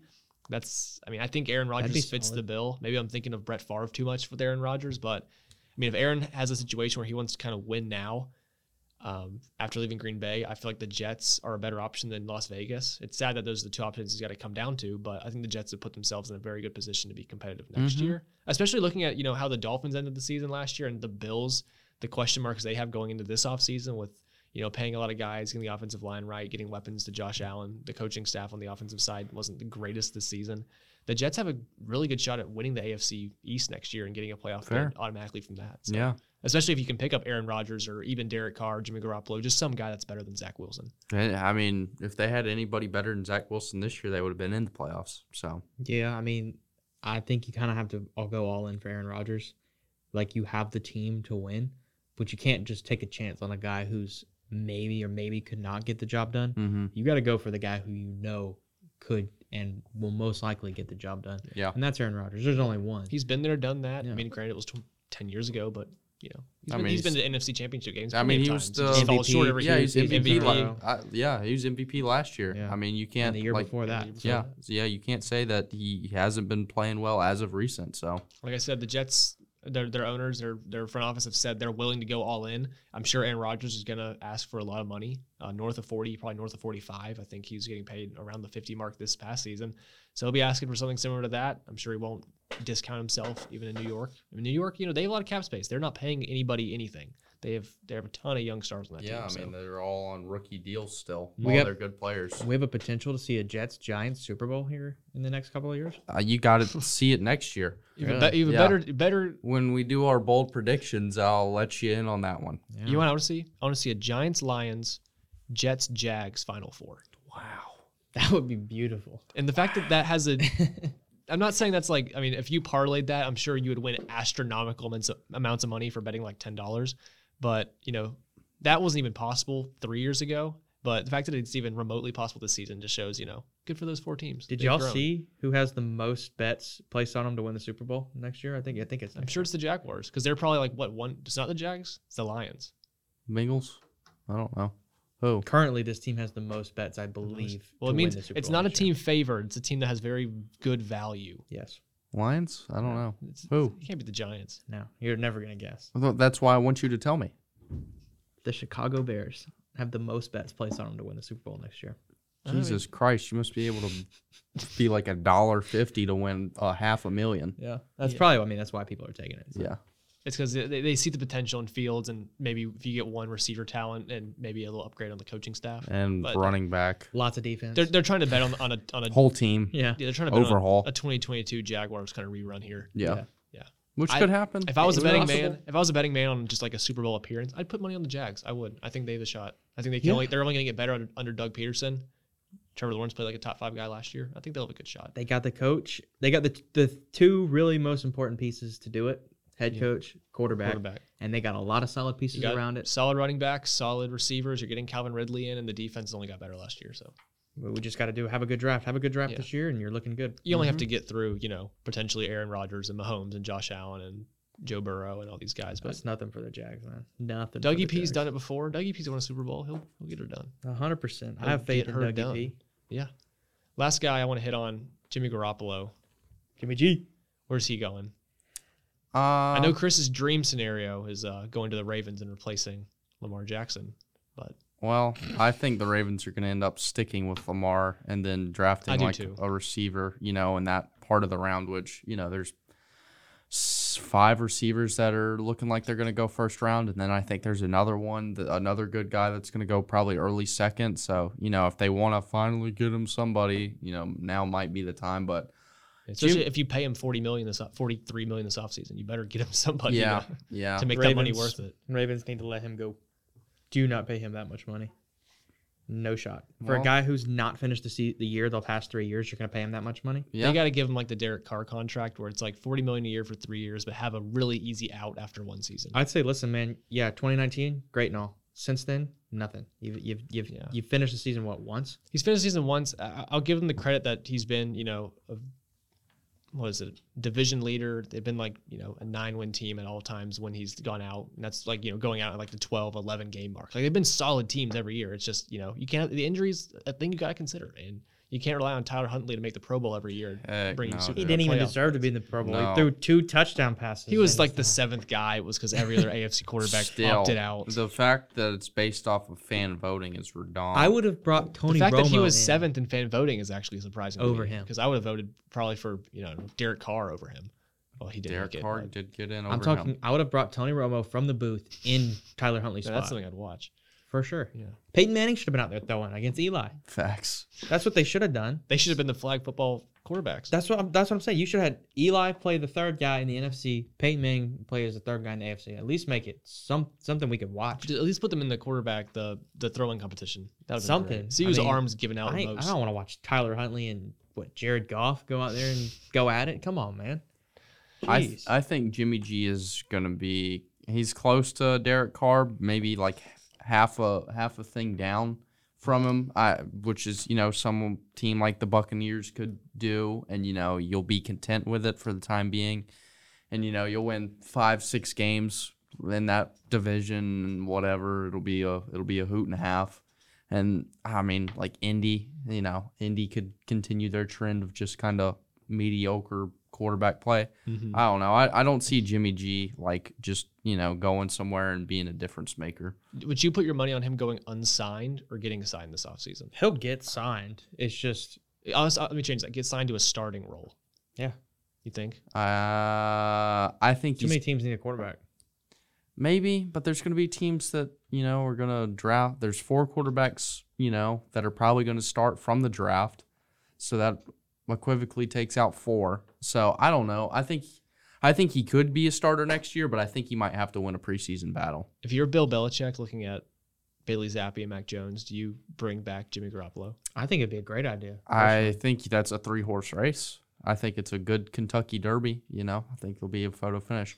Mac Jones, man, don't worry, be zappy. I mean, I'm gonna get behind that guy. He's gonna be like my new Taylor Heinicke. But I mean, essentially, you're having three very similar quarterbacks. Yeah. Just one, I feel like, has that just winning aura around him. I don't know what it makes Jimmy G win, but He's, they, he's always been to a successful place. yeah, I mean, when he well, when he was in New England under Brady, he had what that five. He went five and zero in his stretch as a Yeah, starter, but Brady got suspended for Deflategate. Yeah.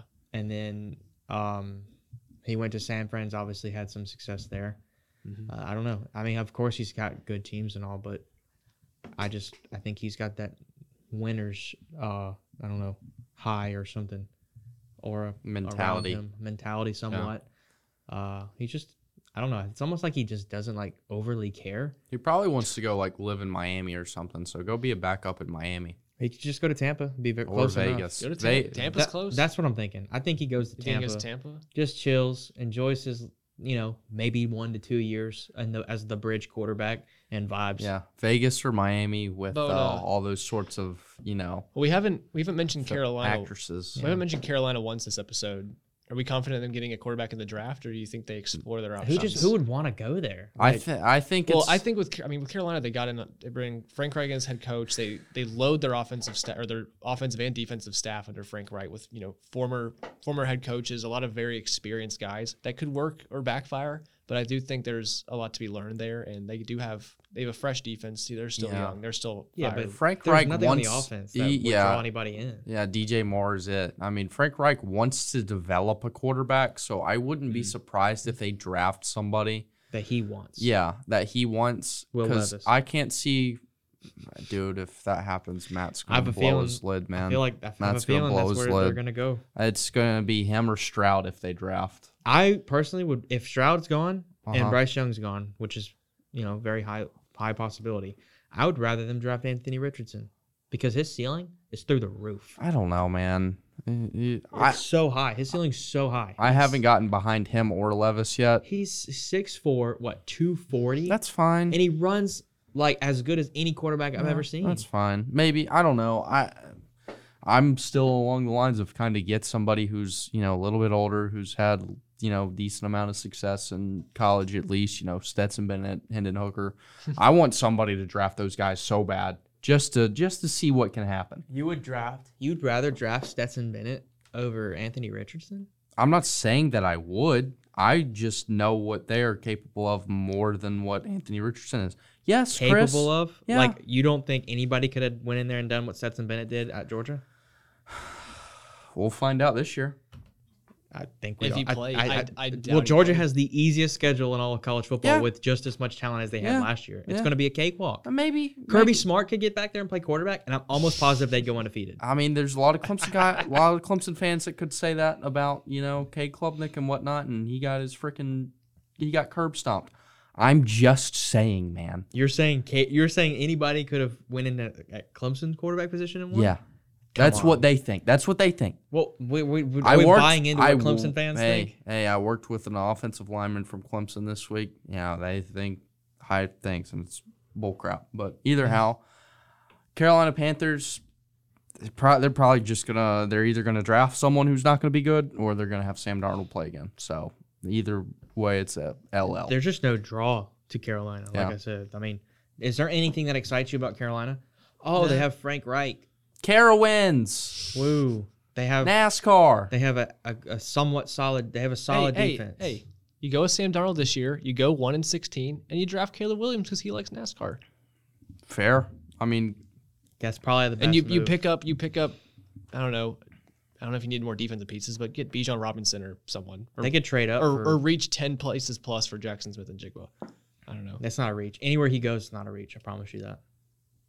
Fair enough. Because he was a better receiver on us Yes. than the two guys who were up there for. yeah, but if he ha- if he has that mindset, you know, of Yeah. what he did this year, I don't want that guy on my team. Like I don't think that's his mindset. Hey, we were both of us com- were talking some ish about that kid. It, no, it, it's it was sketchy. It was sketchy for sure. But I won't rule hundred percent if I don't know all the facts. Like I don't know everything that went on behind the scenes. Yeah, I don't either, but I just it gave me some bad vibes. I don't know. I feel like there's never been a player ever set out of the playoff like that. So Uh-huh. I feel like it had to something had to have been drastic to make him not play. you and your dad were talking about him coming back like week seven or week eight. That's when he was supposed to, but I guess that he kept having setbacks. I mean, it happens all the time.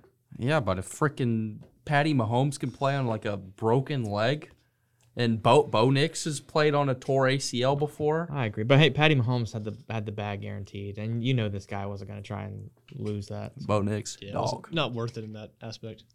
I guess not. I mean, I I would have come back personally, but I mean, if he felt like he wasn't going to be a help, then so be it. So be it.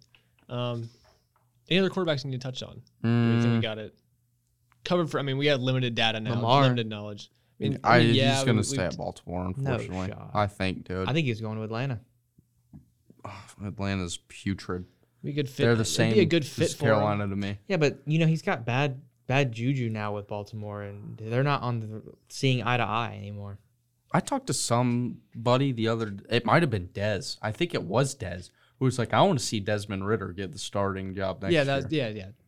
Friend of the show, Des, has been saying that all the time. yeah. He wants. He thinks Des Desmond Ridder is the the second coming of wildest Christ. thing. Maybe Yeah. it's just because his name's Des.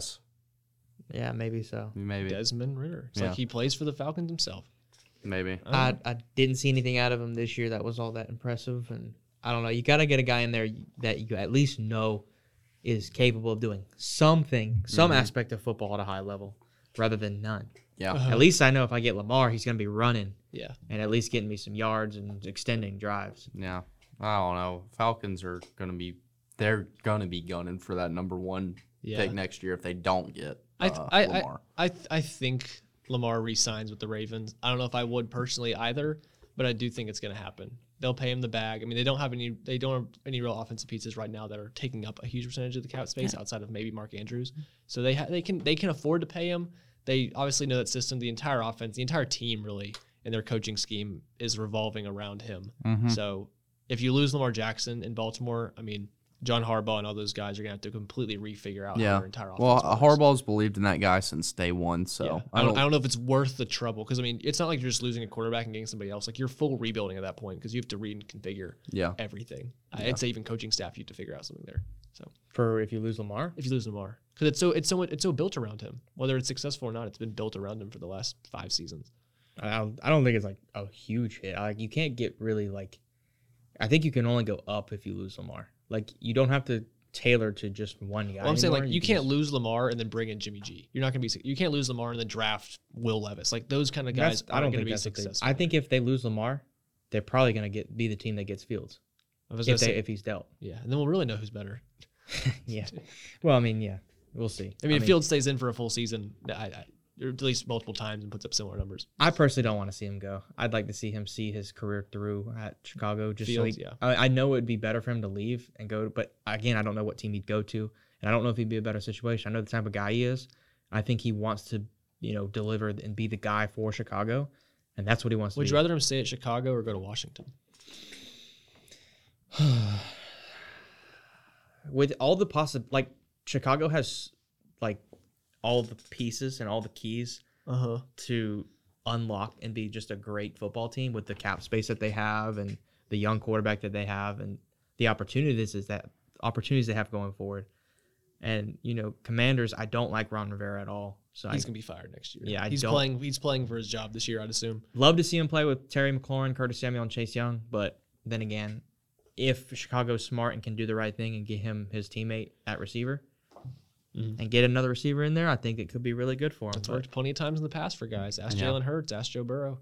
Facts. We'll Yep. see. We will see. Well, Liam, we got a big race this weekend. Huge. Tell me about it. Well, uh, little known fact to our listeners: I have been watching qualifying this whole time. I am good at multitasking, folks. Uh, so you know, Daytona 500 weekend, first uh, points paying race in, in NASCAR this season. You know, it's where storylines start. It's where championship seasons start. And uh, I'm super excited that cars are just going back around in ovals. Uh, you know, the Ford seemed very quick in qualifying so far. Uh, Jimmie Johnson and Travis Pastrana were the two open cars that made the field. So, you know, those storylines that were happening, you know, before qualifying came to fruition for, you know, the average fan. I mean, Travis Pastrana and Jimmie Johnson are going to draw viewers uh, now that they're in the field. Um, you know, I'm just hoping for a good race. The plate package last year wasn't the greatest. I mean, the Daytona 500 ended up being pretty good. Uh, you know, last lap finish. There was some flips and stuff that we didn't want to see, but you know, the second Talladega race, Chase Elliott won, but uh, people weren't able to pass. It's hard to pass in these cars on plate track, so it'll be interesting to see what happens in the duels tomorrow. But uh, if I had to go with a couple guys to pick, I told Barry Boy last week Ryan Blaney would probably be my one, and uh, Bubba Wallace would probably be my two. Bubba, And uh, I mean, you know, there's there's always a constant group of guys like Denny Hamlin, Brad Keselowski, Joey Logano that are always in it at the uh, at the end of these races, and you know, a couple smaller guys like Erik Jones, Michael McDowell, the same. So it'll be interesting to see what happens. But uh, if I had to go with a winner, I'd say Ryan Blaney. Who in your heart do you want to win? I mean, that's Chase Elliott. I'm bound by law to say. I mean, I, how I didn't say him as a pick, you know, is pretty astronomical what, to what would bring the biggest storyline had to win? I mean, uh, first time winner. I mean, heck, if Travis Pastrana somehow pulls something off and you Yeah, know, I mean- merges every NAS- every motorsports world together. And Yeah, usually it's something along the lines of that. Like if Jimmie Johnson won, you know, in his first start NASCAR back since his, you know, quote unquote retirement, Travis Pastrana, stuff like that. I mean, and you know, just fan favorites like if Kyle Busch won in his Jimmie Johnson, is he racing there? yeah, Yeah, yeah. that'd If be Kyle something. if Kyle Busch won in his first start with Richard Childress Racing, you know, if one of these guys like that's a champion in the sport, like uh, Martin Truex Jr. or Chase Elliott or Kyle Larson was able to win their first Daytona 500 and they're champion, you know, those are the two main things as a Cup Series driver that you want to accomplish in the sport. So I would say those, you know, are kind of storylines. I mean, you kind of got some other stuff with some rookies like Ty Gibbs, Noah Gragson. I mean, Zane Smith is setting up his season uh, with a few starts this year going into next year. Stuff like that. I mean, you know, it's stuff that happens every season. Kevin Harvick winning in his retirement season, stuff like that. Chris, how, par- how hard are you partying if, if Bubba wins? I wouldn't say I'm partying too hard. You're not? I, I might crack a nice little smile if I see it grace my screen that he won. I'll be like, you know, I'll go from like this to pretty pretty solid smile there. Uh, I I'll go from normal to a smirk. I'll, I'll crack a DP cream soda for him. That's what I'll do. Amen. That's, that's big time. Yeah. DP uh, salt strawberry. I'll- oh, is Have that you a- had that I have one? not. No. Good, Really. good. I'll have to Highly give it a try. recommend. Yeah, I'll, I'll I'll crack one of those for him and uh, you know maybe raise it above my head. Hey, cheers, Bubba. Cheers, Bubba. Well done. yeah. I'll look for the uh, hopefully the quality content posted before the race that he usually does. Uh, I've laughed a couple times at his stuff, and and uh, had a few giggles there. So I, I might wear my shirt.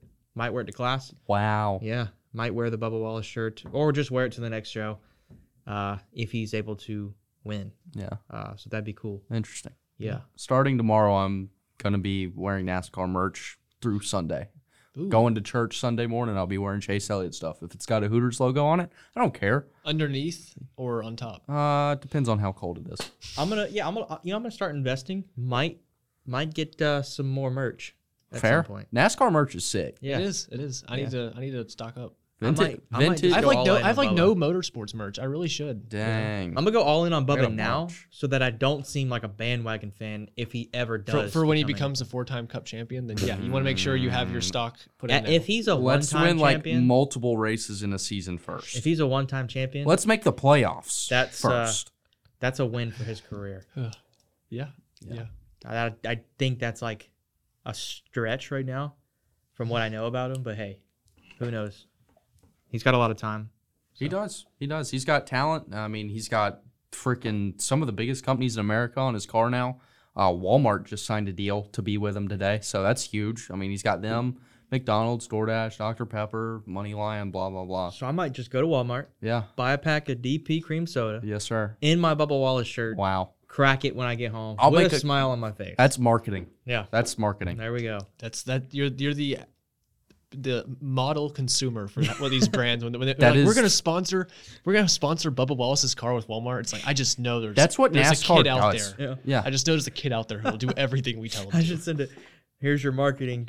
Here, here it is. It is. well done, marketers. That's you go how- you go to Walmart, get the more merch, and then you you DoorDash McDonald's Yeah, Wow. there we go. Yeah. and go to one with a freestyle so you can get the cream the DP cream soda. There we then go. Just all worlds. Insane. Genius. yeah. Post that on Twitter. Post that on Facebook. Tag Bubba Wallace in it. Say, hey man, Ultimate fan. They Five- had a Bubba send me- Wallace send me to meal the 500. for a while. they did. I Yeah. remember that. Did they? I didn't yeah. know that. Yeah. A Bubba Wallace meal. Yes, sir. Yes, Yep. sir. So, Liam, is it, is it, is the, I know you said the Ford's are looking good in qualifying currently as you're Yeah, while you're well, watching. uh, Hendrick's car is going to sit on the pole. Uh, by the looks of it now, it'll be either Larson or Bowman. Mm-hmm. Uh, so interesting. I think the Fords are going to work great together as they usually do. But yeah, yeah. All right. All right. um, hopefully, I just like to see Chase, you know, finish the race on the lead lap. That's always a good good time at Daytona. Uh, if you've been able to accomplish that. I need to get out there sometime in my life. I've driven past it once, and that's the only thing I've ever closest I've come to it. So I've been one time and it was a it was a hoot and a half. I'd say so myself. You know, I did read about this. Is just hitting back on the Bubba Wallace meal. Yeah. That uh, everybody who ordered it never got their meal because they wanted to keep up with Bubba Wallace never finishing a race. Wow, Yeah. inspiring. Yep. So if you ordered it, you That's didn't how get your you. meal. That's how you. That's that's how you get a win over a fan base right there, Isn't baby. it? Yes, Yeah. sir. Staying true to your Sorry, we can't. We can't give you the uh, the meal. Yeah. Because Bubba once again did not finish the race. So Mm. there you go. Tough. Yeah. If he if he has consistency, he'll make the playoffs this year. I heard that with Bubba, the Bubba Wallace meal, it could only be a to-go order because he only, you know, he only takes people out. Yeah. yeah. There you go. Yeah. A lot, Is of, it- lot of speculation Uh, around this Bubba Wallace meal. Would Yeah. ninety percent of McDonald's meals be to go? At least. Yeah. Maybe yeah. more. Drive-throughs technically could to go. So yeah. That's right. Yeah. I mean, some fast food restaurants still haven't recovered since COVID. They're only to go. Just I wait can't remember till- the last time I sat inside a cookout. Well, just wait for the launch of Miglione's. Yeah. Best get- fast food place ever. Ever. I feel for our listeners. Know what we're talking about. This is inside talk. We uh we They'll have, know. we They'll are, figure No, it don't out. tell them. We've had oh we're not telling them. No. this is no, keeping it this- quiet, Yeah, keeping this it is this is quiet. quiet till insider. launch. Quiet Oh, till yeah. launch day kind of material. Okay, all right, Yeah. that's fair. Yeah. You guys won't find out just yet. Yeah. Miglione's is a uh, Hidden treasure. hidden in Fort Knox currently. So yeah, go Yeah. break in. Area 51 with the UFOs that are somewhere in Alaska. Yeah, yes. well, they're all shut down now. yeah, well, Yeah. Miglione's is about to be resurrected. Yes. Yes. but uh, safe to say we're very excited about it. Yes. Yeah. Very. I will say so. Um, Liam, uh, anything else in the 500 you want to touch on? No, any, sir, Any I'm bold good. predictions you want to throw out there to have on on camera? I don't have enough knowledge in the NASCAR season yet. I haven't read up too too much yet. I mean, It's only Wednesday, but I say, I, I mean, Ryan Blaney's going to win. He's my pick. And I'll say a bold prediction. Um, I don't have any. Would it be a bold prediction to say Jimmie Johnson gets top ten? Not really. No. He's won two Daytona 500s, and I mean, it might be semi bold because this is a new car, but you know, if you can get acclimated, this is one of the tracks you'd want to do it at because you're not going to be shifting a lot. The only time you'll be shifting is on and off pit roads. So. Now is he still 48 or no? no, he's 84. Oh, he flipped it. Yeah, Ah. 48's uh, still Alex Bowman, who Ah. took over his ride and his sponsor. Yeah. Yeah. Dang, that's cold. Well, you know, it is what it is. I wish it's gonna be weird seeing him in '84. Yeah. It's a slick ride though. Is it? Yeah. What kind of what kind of car does he have? Uh, it's a Chevy car. It's sponsored by Carvana. It's blue. It's got some gold streaks in it. Very pretty. Nice. Yeah. I'll be cheering for him. I'll be cheering for Pastrana, Jimmie Johnson, and Christopher Bell, of course. Yes, sir. Yeah, that's Christopher your guy, Bowman. right?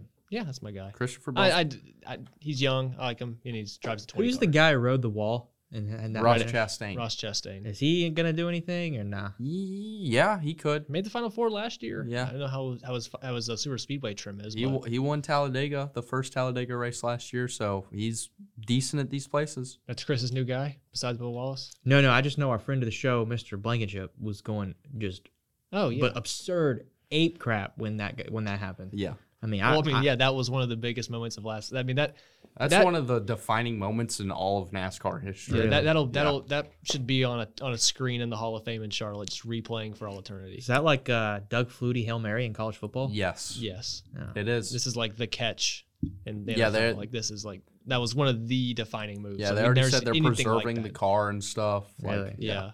and it was a big deal for NASCAR too, because I mean, it I mean, it brought everybody. Yeah, social media engagement was insane. Y'all watch it live? Yeah. Yeah, I, I did. watched You did? Yeah. Yeah. You watched it live? Too? I didn't watch it live because I was in, I was driving at the time, but I like as soon as I like parked, I saw like Twitter absolutely exploding. I'm sure Liam texted me about it too or something. Yeah. And I was just like, holy crap! And I was like showing my girlfriend who has you know no care in the world about it. Oh, Lilith. Yeah, Lilith. Yeah. I was like, Lilith and I was like, Lee. I was like, do you? I was like, do you see that? Like, this is absolutely ridiculous. I was texting. I texted Brandon. I texted Liam. I texted my dad. Anybody I knew about it because it was. I mean, that was such an insane play. yeah. Like that's bigger than like any hail mary in the NFL that I've seen in my life. Like, Wow. Like that was insane. I remember watching it. I was like, oh, oh dang, that was pretty cool. Because I mean, that's, I- a, that's a cool move. It's yeah, like, like, I don't know much about. it's like a spin move in football. It's Yeah. like oh, it's cool. I was like, oh, that's that's dope. They must do Like, that every he just did. every day, huh? Yes. I was like, hey, I think Yeah. more guys should try that. And just like the, I mean, they it was, outlawed it. Oh, really? Yeah. as soon as he did it, they outlawed. I it. no, don't- they see- outlawed it like two weeks ago. Uh, yeah. I mean, I, I get why they outlawed it. I do I do think that it comes with enough danger that there's not a point in risking it unless it's like a you know a do or die like that. Because I mean, his car was screwed up after that, and even if you hit the curve like just a little bit wrong, I mean, you're just you're you're driving straight into a wall at like you know, hundred miles an hour. Like you're Yeah. bang. Had anybody ever tried that before, or was that the first time? First time. Really? So, Yeah. do you think anyone ever like toyed with the idea of, hey, Yeah. could we They've- do I mean, this? there's been They've- some they- guys that kind of ride a curve on a corner, usually on like corner exit, but Yeah. never like the entire. I mean, Martinsville's really the only track you could do it on. And I've there's s- never been a guy that's been like, I'm just Yeah. gonna gun it I've seen the it. whole way around. I I say I've seen it tried at Darlington, not successful. Uh, which I mean that's a much bigger track than where it was tried at. But I mean apparently drivers have been trying it on the sim a little bit. You know, Yeah. which is you know In the NASCAR AI games, it car. kicks you off the wall if you try Yeah. it. It just like shoots you off. that or you stop completely. Yeah. So Mhm. that was Yeah, that they- was like a one in a hundred sort of thing. Kind Wow. of. Yeah. now Chris has it in perspective. It's not just like a, a crossover in basketball. Like, Yeah. yeah, I was thinking like a nice little Brax Miller spin move against Yeah. Virginia No, Tech. No, you know? sir. oh, So this is this is this is our version of like you know hail mary for this natty. is That's what that was. game-changing. This is like uh, Auburn's Hail Mary against Georgia. Yeah, kick six. Kick six. kick six, yeah. This Ba- is like yeah. one of those. It was like kick six to. I mean, Yeah. Yeah. You had that in back to back games, didn't you? hmm Yeah. I yeah. mean, I mean, Chastain's move. He he Unreal. he passed what like two, three cars to get into Denny Hamlet's Denny Hamlin's. So you know, he get he was his bumper. yeah he was one point One point one point out of the, out of and the then final ended four. up plus two. So yeah, three cars. Yeah. Ridiculous, Yes, sir. ridiculous. well, that is going to about do it for us today. Great show, guys. We'll be back Yes, at sir. it next Oh, yeah. Wednesday. Um, so yeah, thank you both for coming on. As always, a late show tonight at 8 p.m. Um, it might be a late show tomorrow, next week as well. We'll see what goes with with my scheduling. It's February is ridiculous for college athletics. It's like there's there's like five events every single day, but. Claws up, baby. We're almost done. Claws up, go Bearcats. I'm sure, pretty sure we lost or barely lost to a uh, a really bad basketball team tonight. So prayers up. they were up like just 29 12 at one point. Last I saw, we were like tied, but maybe, maybe, maybe Oh. something happened. I don't know. Anyway, we'll stay close to that. Remember to follow us on Instagram at Off the Bench XLR to keep up with all things the show. You can look up posts, updates, and more. From there, that is at Off the Bench XLR on Instagram. Follow us on our podcasting network. We're available pretty much everywhere you listen to podcasts, all major platforms available on Spotify, Google Podcasts, Apple Podcasts, and anywhere else you listen. Just look up Off the Bench, and you can find all four seasons of the show there to listen to on demand whenever you want. Again, that is Off the Bench on all major platforms, available on Spotify, Google Podcasts, Apple Podcasts, and anywhere else you listen. Also, remember to download the XLR Lander Radio app. Available on the Apple App Store and the Google Play Store. That is XLR Lander Radio, and you can use that to listen to 24 hours of XLR Lander University Radio, including Off the Bench here at 6 p.m. every Wednesday night. So download the app and uh, stay updated with the show. Remember to stay in the game and off the bench, and have a good night.